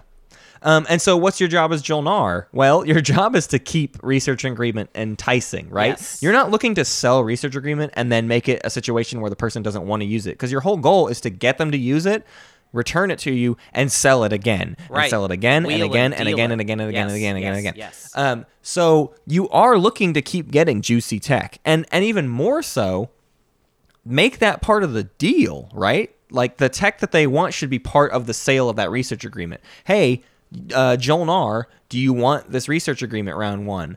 Uh, do you want hypermetabolism round one? Is that interesting to you? Oh, it is. Okay, yeah, definitely. The price went up just a little, just a little bit then, and Did you we can just go ahead and make that work for hypothetically you. sell it to a Jolnar player? As- Did I say is it- Jolnar? I meant Yeah, to say you did. Soul, Solnar, the Soul Joel, the Soul Joel, whatever. You- Uh, the I- point I- I being- get what you mean. Yeah. Yeah, hit hit go to the factions and look at what you know they need because it really isn't any skin off your back to go ahead and let them get the tech that they want because you're also getting that tech and you're going to get more tech than them and you're going to get more money than them for that tech. They're paying you for it. So just sell it as often as you possibly can. You want this promissory note to be returned to you. So when someone takes it and is kind of being stingy with it, that's when you're like, "Okay, you want War Sons though? You might want War Sons and that seems like it could be pretty cool for you." Yeah, I mean, I think I, I think the advantage of selling it frequently, being paid. You know, I mean, don't don't sell it for nothing. Let's say Right. that. No, I mean, definitely don't not. don't go get don't your go money's s- worth. But that's the thing is people will pay. Right, right. I mean, like, what's the lowest you would ever sell it for? Um, I mean, I guess if it was like really bad and the table's being meat, I would s- I would sell it for two trade goods. Yeah, I was about to say I- it's kind of in that two to four trade good kind of area. Yeah. Uh, generally speaking, I would probably, but yeah, just play ball with people. Uh, Right. Throw out. Oh, uh, I'll sell it for four. They say, oh well, uh, uh, well, what about three? Fine. Like I, you know what I mean? That right, type of right. thing. And, and don't- again, it all depends on what tech they're wanting to get out of it. And sometimes you can make the case of like, listen, I know that this is helping you quite a bit. If it's Yin Brotherhood and you're getting transit diodes, you know that that's going to get them a long ways, which means the price goes up a bit. Um, there, there's an opportunity of like, you know, this is going to be your last chance to get it from me easily. Otherwise, you're going to have to research it on your own. So, you know, it, there, there's just a price. It's the whole argument here is where they would normally have to spend four resources and a command counter. Now they're just spending the four resources. Yeah. That's kind of your biggest argument. Yeah. Yeah, I think uh it's I don't know. It's it is probably the most fun promissory note to have and to play around with and just it opens up all of these possibilities for people. Um I think taking trade yourself in the mid game pretty much from round 2 to round 4 and 5 Yeah. with the goal of like building up an ungodly pile of trade goods Yeah. is very common and just very solid when Well, and the other advantage is it's keeping you from looking like the enemy you're going to be. Right, Right, right. You're you you need to keep you need to keep people on your side for as long as possible because the second you get your tech fully online and have all the plastic you need, you're actually going to hit like a freight train, and you don't want them to see that coming. Right. Um, you you want to keep them really happy and and you know make trades that are like somewhat favorable for them, or at the very least like even for them. Don't make it look like you're holding these trades over them and making so much more than them, because then they're going to see that as like aggressive trading, and then you're going to come out and be even more aggressive later. Just be a friend of the table because that's how you kind of lay in the shadows until your moment to strike. And let's always remember the tactic of, you know, because eventually the table might decide, no, everyone quit buying research agreement. Jolnar is too fed. Like, no matter Yeah. what, don't do it. Stop doing it. But then there's going to be that one player that's like super unpopular and kind of Yeah. the bad boy at the table. And then you kind of come to the bad boy and be like, all right, let's do this, you know. Yeah. I've literally Uh, been the- that bad boy in games. So, like, I, I'll tell you, it, it, it freaking works. And all of this feeds into the idea that like there is a point where you're not going to be fragile anymore, right? Yeah. You start fragile, but you won't be, and and players are going to know that that's going to be coming, but you need to kind of sneak that on them. Um, so your biggest goal is to become not fragile because you've gotten enough tech and upgrades to fix that, and to have been bankrolling so many trade goods that you are like super well set up. The whole goal is to once the late game comes around, you have every tech objective and economic objective completely ready to go. You Right. are you are done. Those are on lockdown and all that you have left to do is stretch and maybe pull off control objectives if they come up. But you have enough pla- hopefully you have enough plastic on the table to pull that off. That's really the only thing we're trying to work towards in the mid game is like accruing all of this other wealth while also making sure we're getting units on the board and in positions where if those scary control objectives come up, maybe we can accomplish them. Yeah, we want to have more. We want to have you know that that game you play where it's like I've just got more fleet supply than everybody else. I've got bigger fleets than everybody else. I've just got more plastic on the board. That's how you win as Jolnar. That's how Yeah. you overcome fragile is however much stuff they have, you have more. So Yep. that's and that's why trade goods is such a natural like Yeah. just leaning into economy is like kind of the natural way of it. I've seen so many games where there's a Hacan and Jolnar in the same game, and Jolnar is really making more money than Hacan. Yeah, just overall. definitely. Yeah, that happens Yeah. a lot. Um, can we talk about the one other goofy thing that's in here? Our uh, Oh cheat code. sure, yeah, this is ridiculous. All right, we won't spend time. No, we're not going to spend a ton of time. We've on this. already. I mean, we have talked about it. When we it have talked about up, it because but- it happened in a game. But let's let's just throw a little fun uh, thing to if necrovirus is in the game. Uh, letting them get E-Res siphons isn't actually the worst thing in the world. Like with a lot of things with Nekro, it's like, ooh, are we gonna let Nekro get Floating Factory two or Letani Warrior two? I don't know if we should. E-Res siphons, you want them to get it mm-hmm. because you get to break the board game. You get to completely destroy the economy of the game, and now the two of you get to activate each other kind of like needlessly. Just like, oh, I activate you. Looks like you're gonna get four. This trade shouldn't goods." exist. I'm and just then they activate no, you, and you make four exist. trade This goods, is- and you guys just it's make so stupid. That scary should- amounts of money. That shouldn't happen. That should you shouldn't be able to do that because it's so upsetting because you're just turning you're just Yeah. making more value. It's like you just Yep. you're just making something out of nothing when you do that. Yeah. You spend Yeah. a command counter, you get a command counter plus a trade good in value. I will say this is fun, but also it's probably be- it's no, it's definitely better for the Nekro player because the Nekro player gets to turn around these command counters a lot easier than you can. Oh, for sure. They Also, they get four Nekro- trade goods. They spent one command counter. They technically could buy two more command counters from that one command counter they just Mm-hmm. spent because they got the four trade. Like they, it is literally them just making a ton of money versus you also making money, but maybe not at the same rate as Nekro. So the main reason I would use this is if you are trying to set up a situation where you don't have Nekro attacking you all game, and instead it's like, hey, listen, don't attack me, just activate and get your money and go deal with you know your your issues elsewhere. Let's do a support swap. Well, no, that doesn't work. Sorry. Yeah, Uh, that- that- but but regardless, the two of you can set up a situation where you make it lucrative, but just like make sure you're not letting Nekro get too far ahead of you. Anyways, I just wanted to throw that goofy fun thing out there. Yeah. What was that? That was Janor and Ginger that did that, Yeah, correct? Yeah. yeah. Yeah. Well, that you got your you got your extra shout out, okay? Good for y'all breaking the game. Okay, Hunter, is that is that it? Did we? Are we gonna now win every single time we play Jolnar ever, forever and ever and ever? I mean, Can't I'm still not gonna play them. They're just not. They're just not me. I just don't. Yeah. I don't. I, there's always been something factions that just have too much stuff. It's like too many options. I don't like it. It's like Yeah. I'd rather be good. I, I'd rather be really good at one thing than like what it. What it feels like Jolnar is good at is just like a little bit of everything. Yeah. Which is I don't know. That's overwhelming to me, and Yeah. and I and I don't like it. So that's why I don't really play them. Yeah.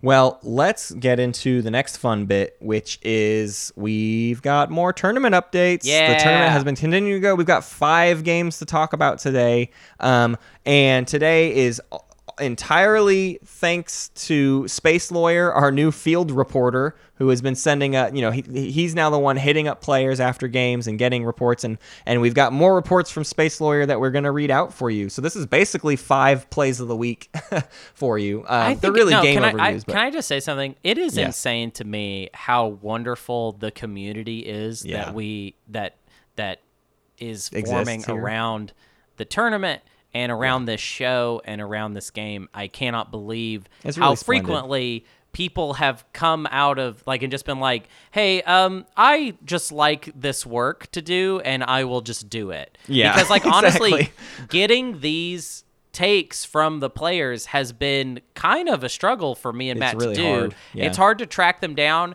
It's hard to keep all of the games straight.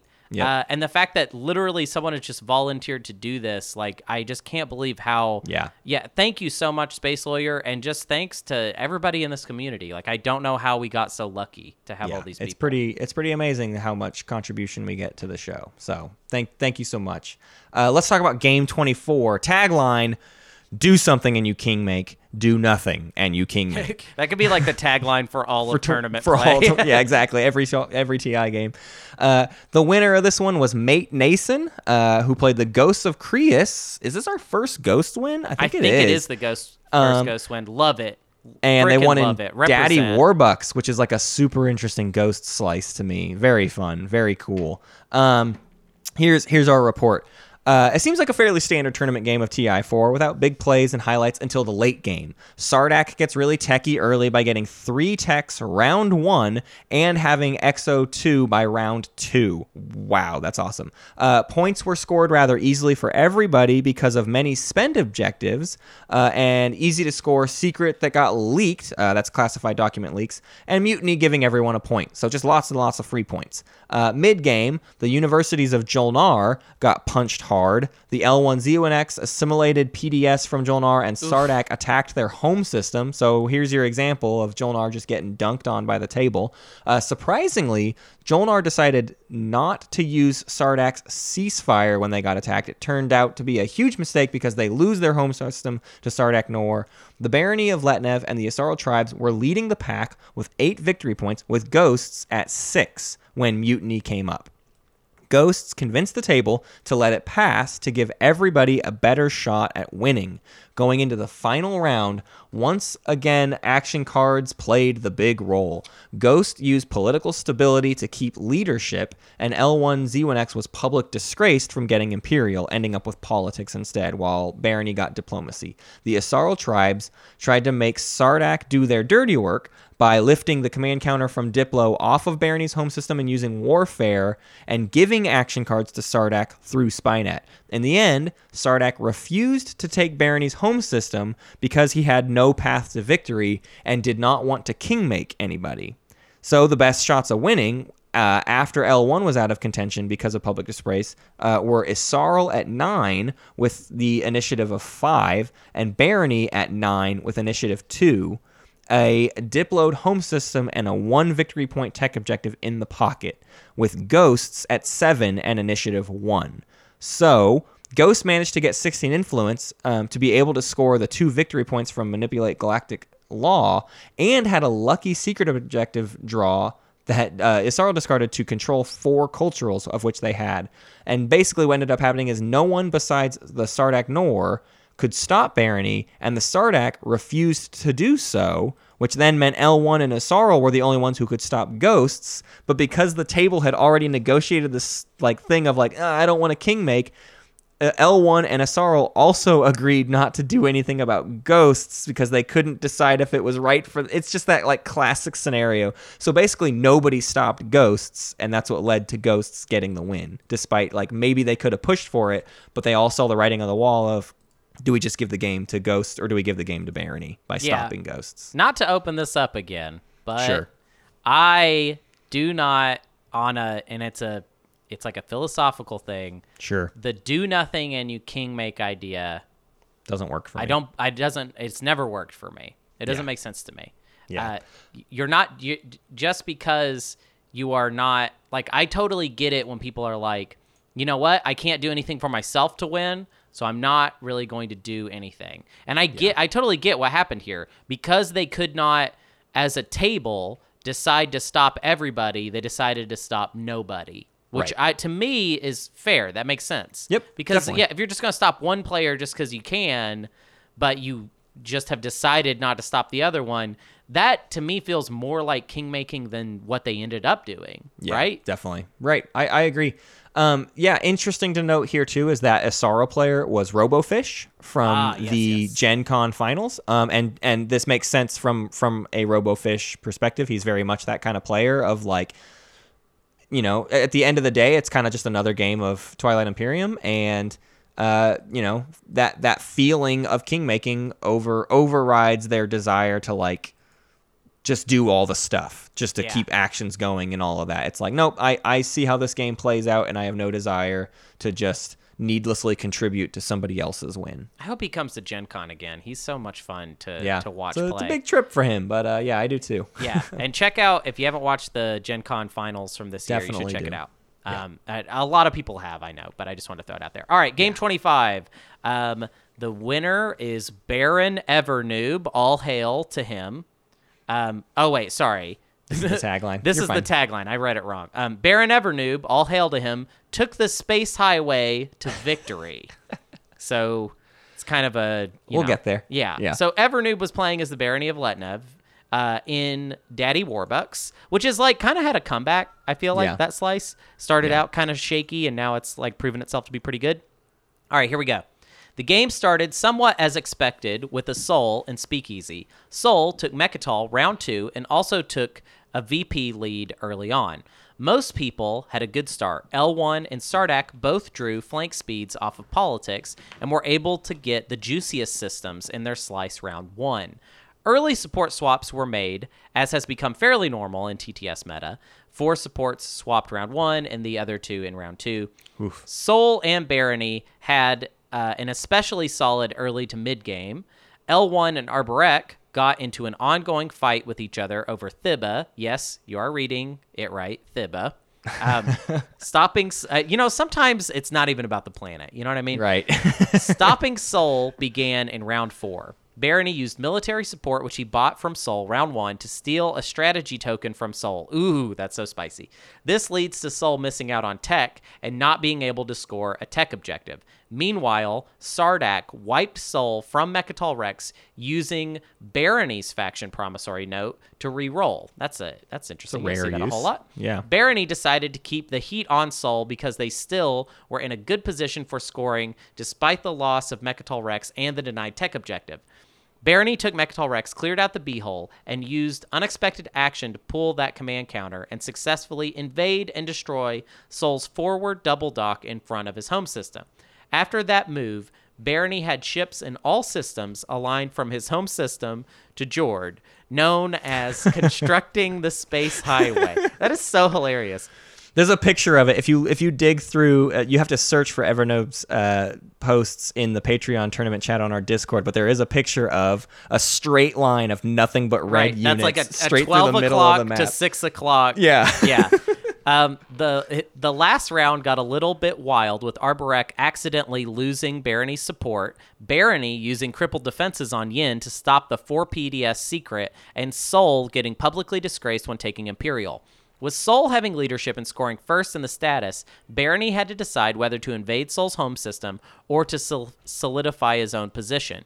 Because a big Yin fleet was in striking distance of Mecatol Rex, Barony decided to pull stuff back to Mecatol Rex and his home system, risking Sol scoring first with nine victory points.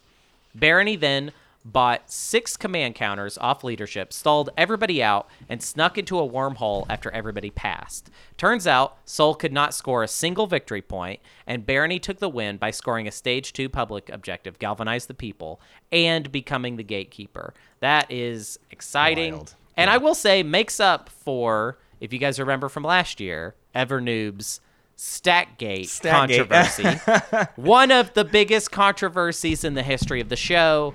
Stackgate, it was, uh, it shook our administration. It almost resulted in an impeachment yeah. for us. Um, all right. Game 26. You didn't give that a lot of love, did you, Matt? You're like, we have a lot to get through, Hunter. We have a lot to get through. It's an hour and 45 Yeah, minutes Let's into do this it. Go, episode. go, I'm go, sorry. go, go, Uh, go, right. go, go. Uh, this one's tagline. Actually, I changed the tagline on this one because I actually moderated this game, so I remember this one fairly well. But uh, I taglined this one. What's there to talk about? Just stop everyone from winning. Uh, and our winner here was Lazy Boy as the Nekrovirus in Speakeasy. Uh, finally, we get another win in Speakeasy. It had been a little bit, and a lot of the victories for, in Speakeasy have only been like Sol or Jolnar or whatever. So it's it's nice to see. Yeah, yeah. Uh, it's nice to see a Nekro and Speakeasy pull it off. Um, the game began with a nearly silent round one. Round two started with something unexpected by many people. Nekro virus was able to steal Impulse Core from the Yin Brotherhood. People were going crazy about this on the Discord. The Yin Brotherhood researched Impulse Core using a yellow skip because he wanted to scare off a uh, neighbor Muaat player and hold them out of their slice by threatening the War Suns uh, by using Impulse Core on them. Uh, Yin's plan worked out since Yin and Muaat swapped supports for the throne. Uh, to make it even more interesting, round two, Nekro sets a blockade on Mecatol Rex by putting a cruiser above it with the purpose to snack tech on a possible attacker. Mentak decides to help Nekro with this plan by attacking the cruiser with a single Mentak cruiser, but fails the ambush roll and ends up losing the combat. Uh, Nekro reconstructs Sarween tools from the debris of the pirate ship and reinforces the Mecatol blockade by playing War Effort and putting a second cruiser in the sky above the Emperor's seat.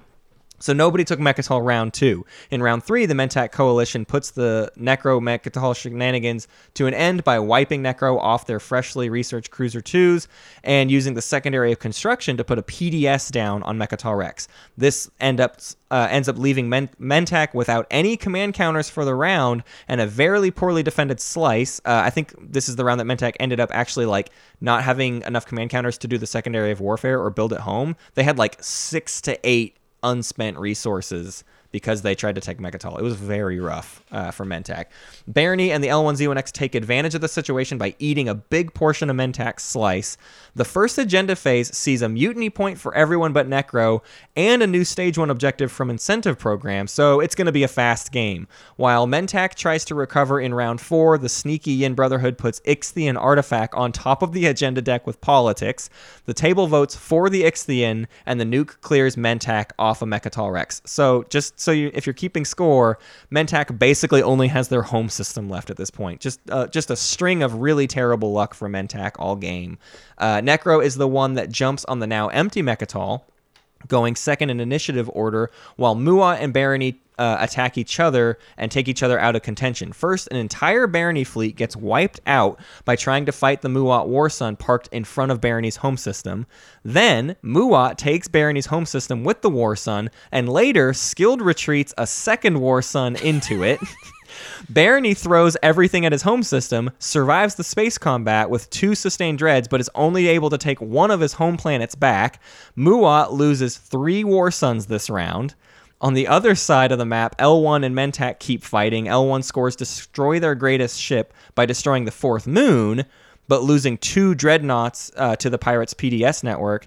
Um, and when the Mentak lost the fourth moon, they lost the opportunity to score their secret objective, Unveil Flagship. Oh boy. Yeah, more bad luck. Mentak tried to take revenge by taking L1's home system, but they fail with uh, the attack because they only brought two Cruiser 2s and the PDS took them out. In the final round, Yin could win with either a f- uh, fourth planet of the same trait or with ships and six systems, but Nekro denied the the first by attacking Yin's main invasion fleet and wiping it out to score Spark of Rebellion, putting Nekro to seven points and opening up a chance for them to win.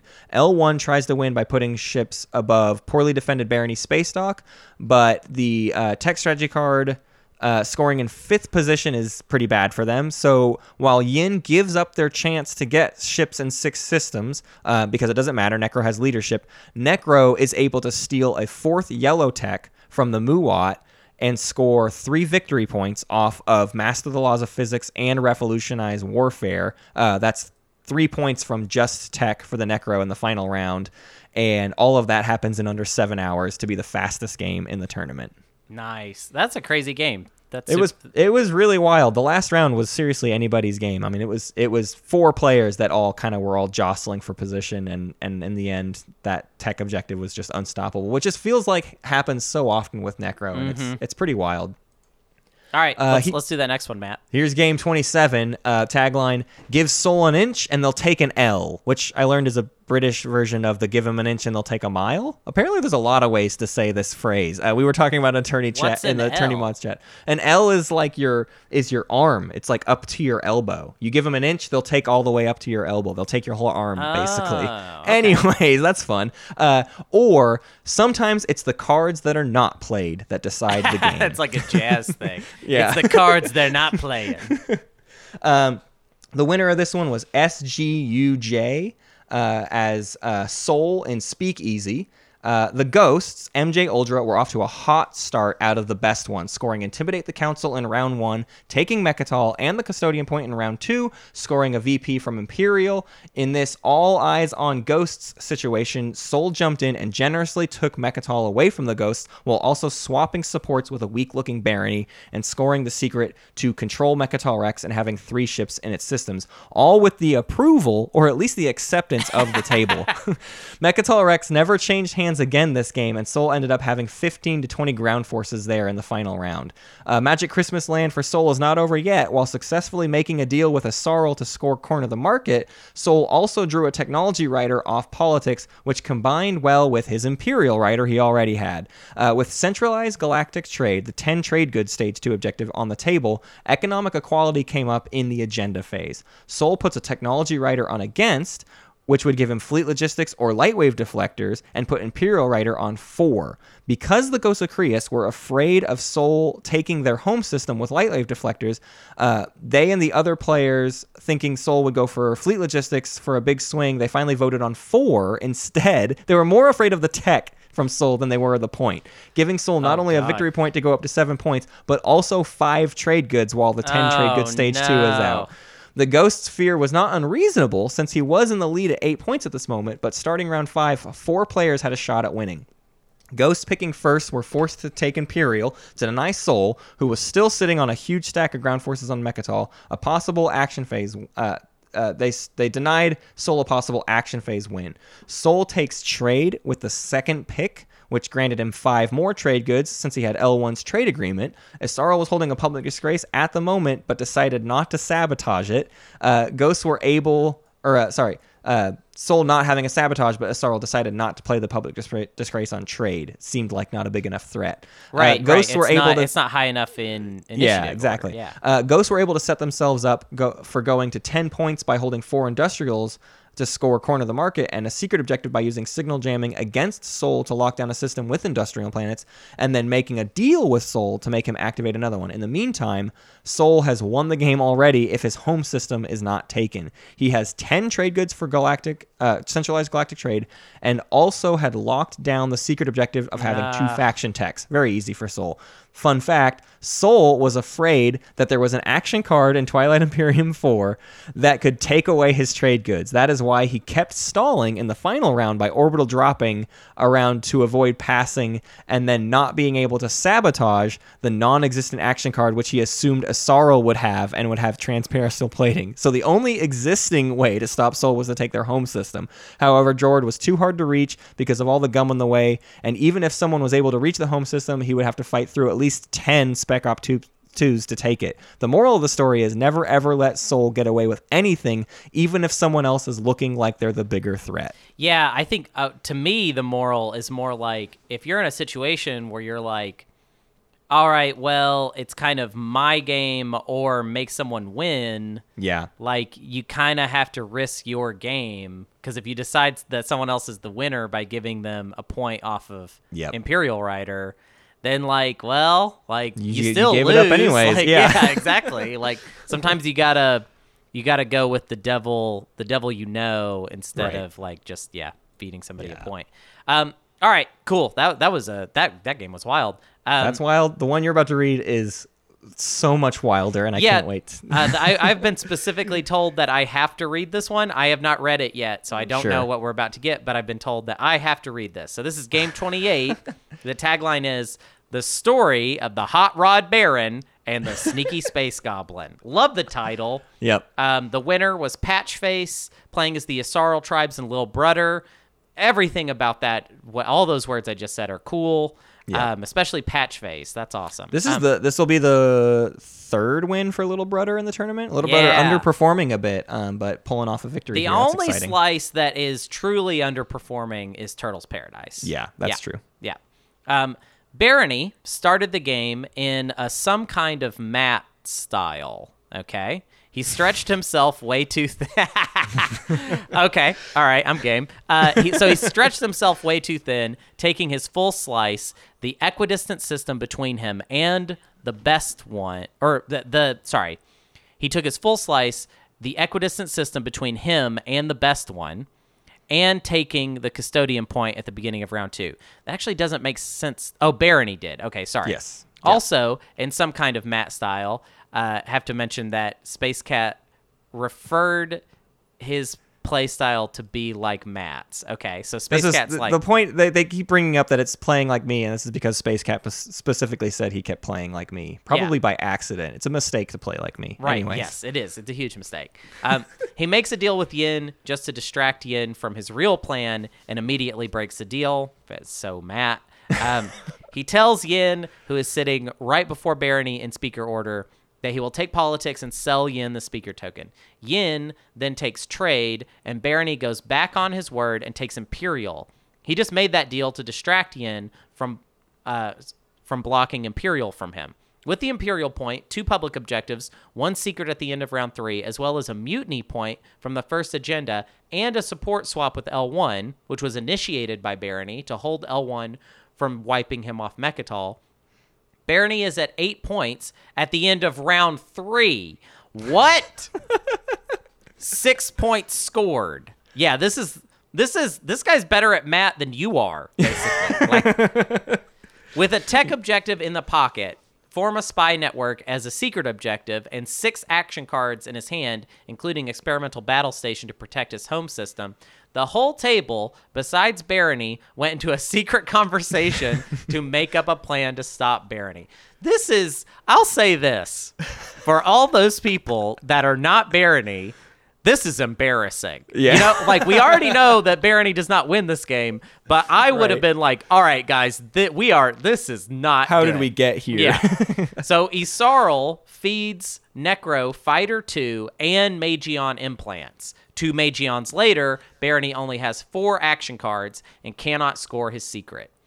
Barony manages to get some heat off his back by convincing Nekro and Yssaril to not take his home system, but to get themselves into a better position for next round since he cannot win this round. That's that's great.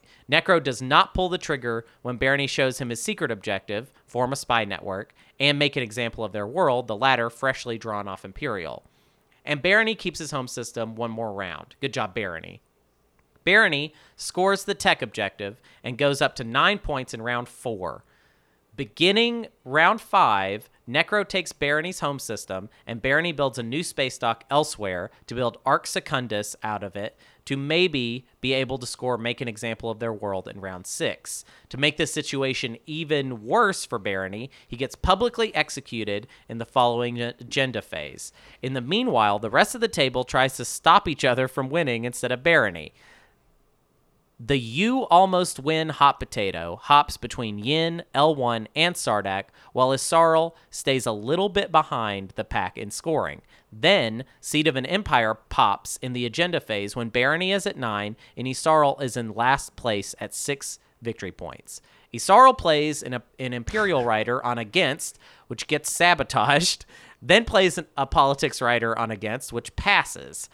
Because the game would end if they go four, the table votes against, giving Yssaril a VP to go up to seven, as well as the speaker token from Politics Rider. In round six, Barony tries desperately to bombard a final unit on a planet, and the rest of the table takes away seven opportunities from him.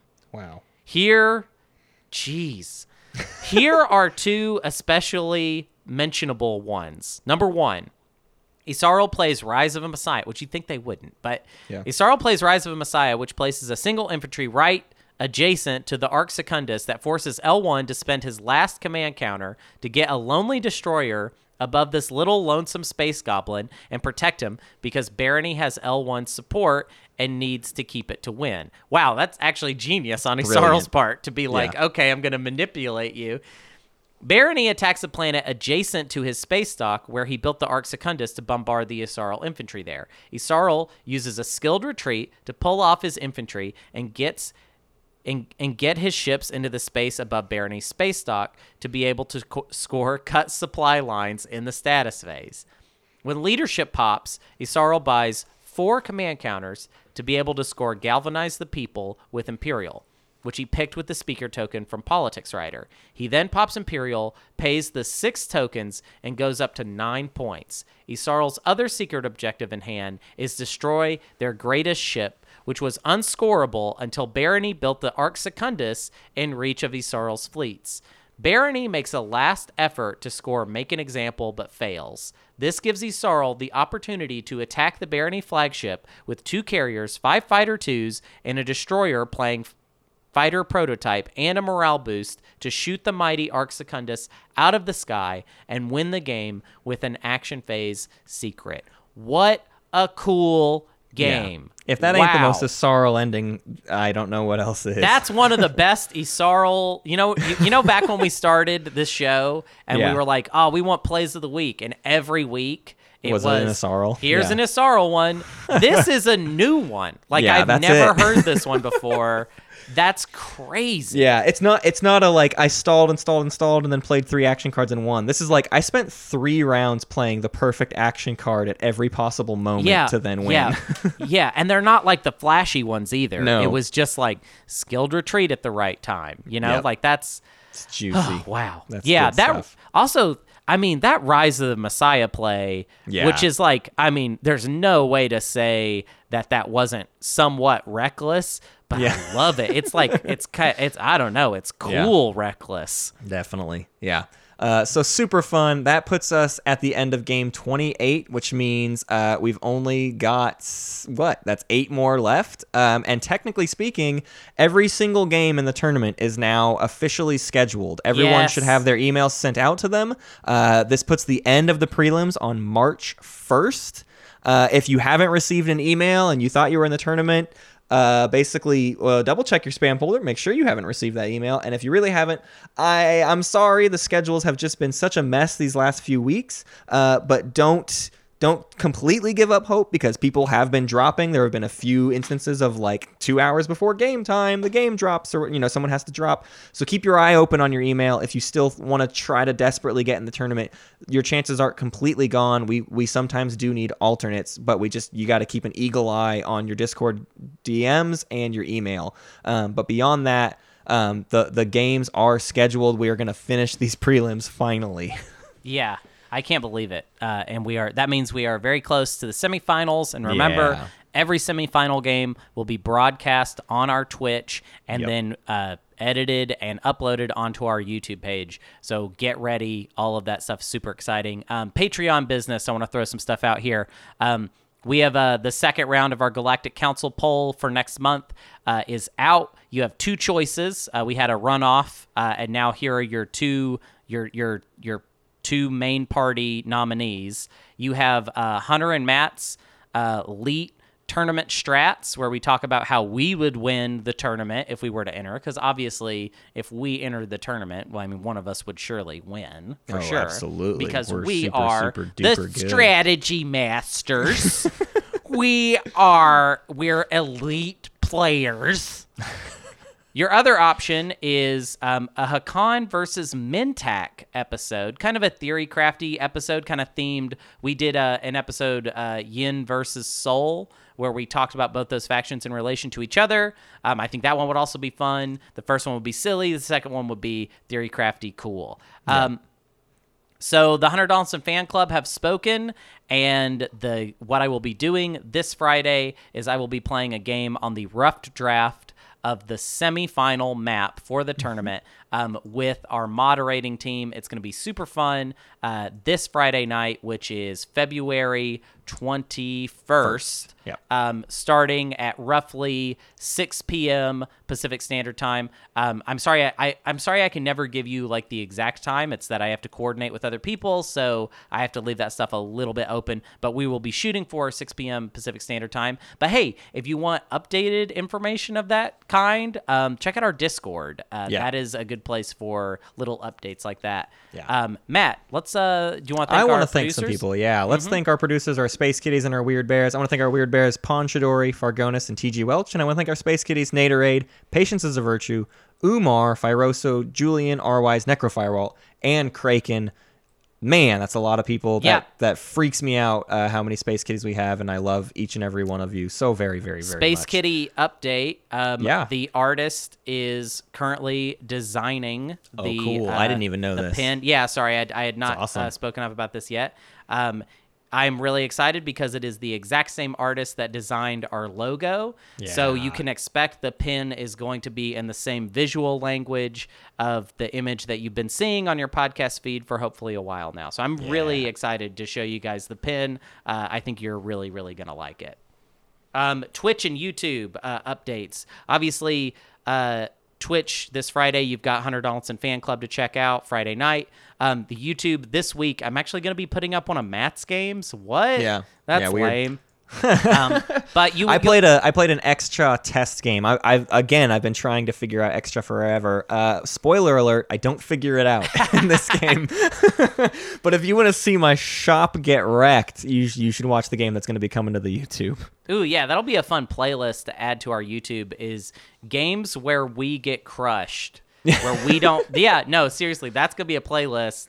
Um, that I'll just Games where Matt of. punches in an inanimate object. Right. Or even, you know, it, sometimes I play poorly. I mean, maybe like once a year, but it does happen. you know, once every 10 years, even probably. At the very least, that game gave me a better idea of what I want to try in my next Xxcha game to maybe someday figure out this Xxcha guide. That I don't It's know. like maybe we'll never do an Xxcha guide. I think that's what's going to end up. Well, we have to do won't- one, nope, I don't. We don't have to do anything, Hunter. Uh, we do have to do one. and the order that we've chosen, it's going to have to, we're going to have to figure Be this out soon, one? Matt. Like, we don't have forever. God, Um, I'm afraid. I'll I'll play one. I I bet I could knock it out in one. You know, Xxcha's more up my like my type of faction. It's, that's actually true. Which yeah. is why I've always I've just thought it so weird that for so long you've been like Xxcha. I have to figure them out. I'm like, why? They're not. They're just not your style. it's my great mystery in life is to figure out these stupid turtles.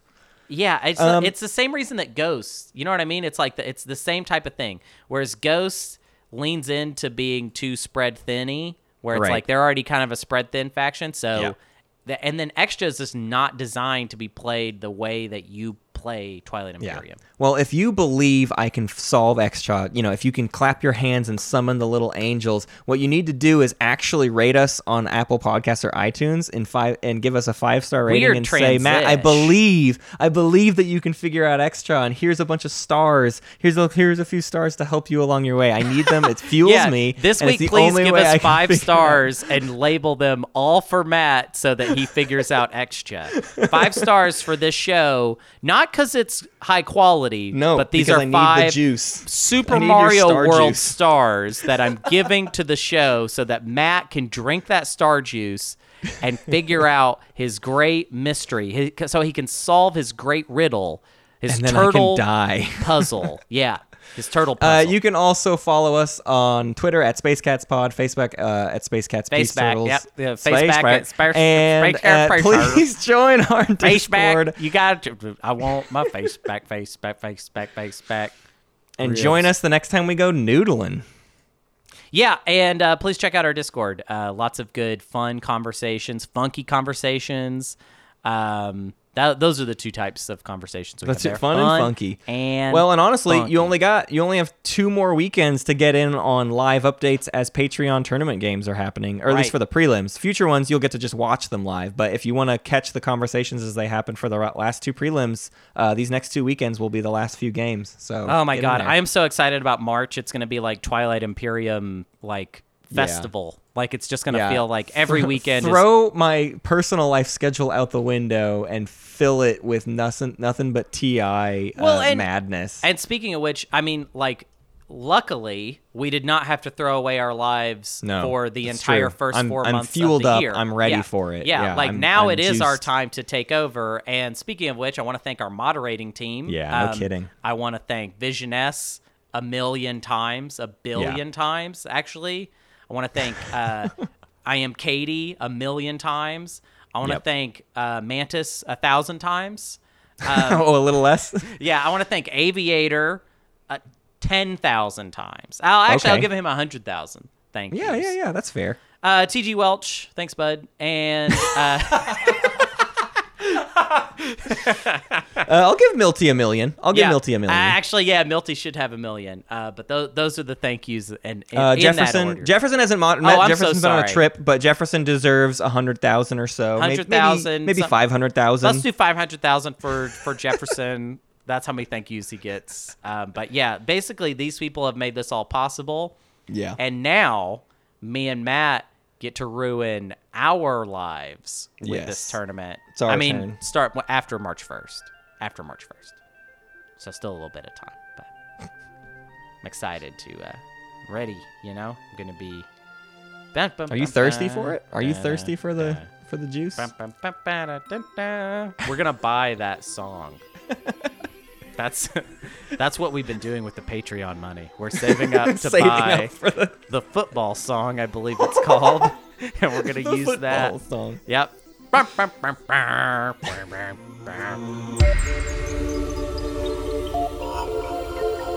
Thank you for listening to Space Cat's Peace Turtles, and thanks to Ben Prunty for the use of his music. You can find more at benpruntymusic.com and benprunty.bandcamp.com.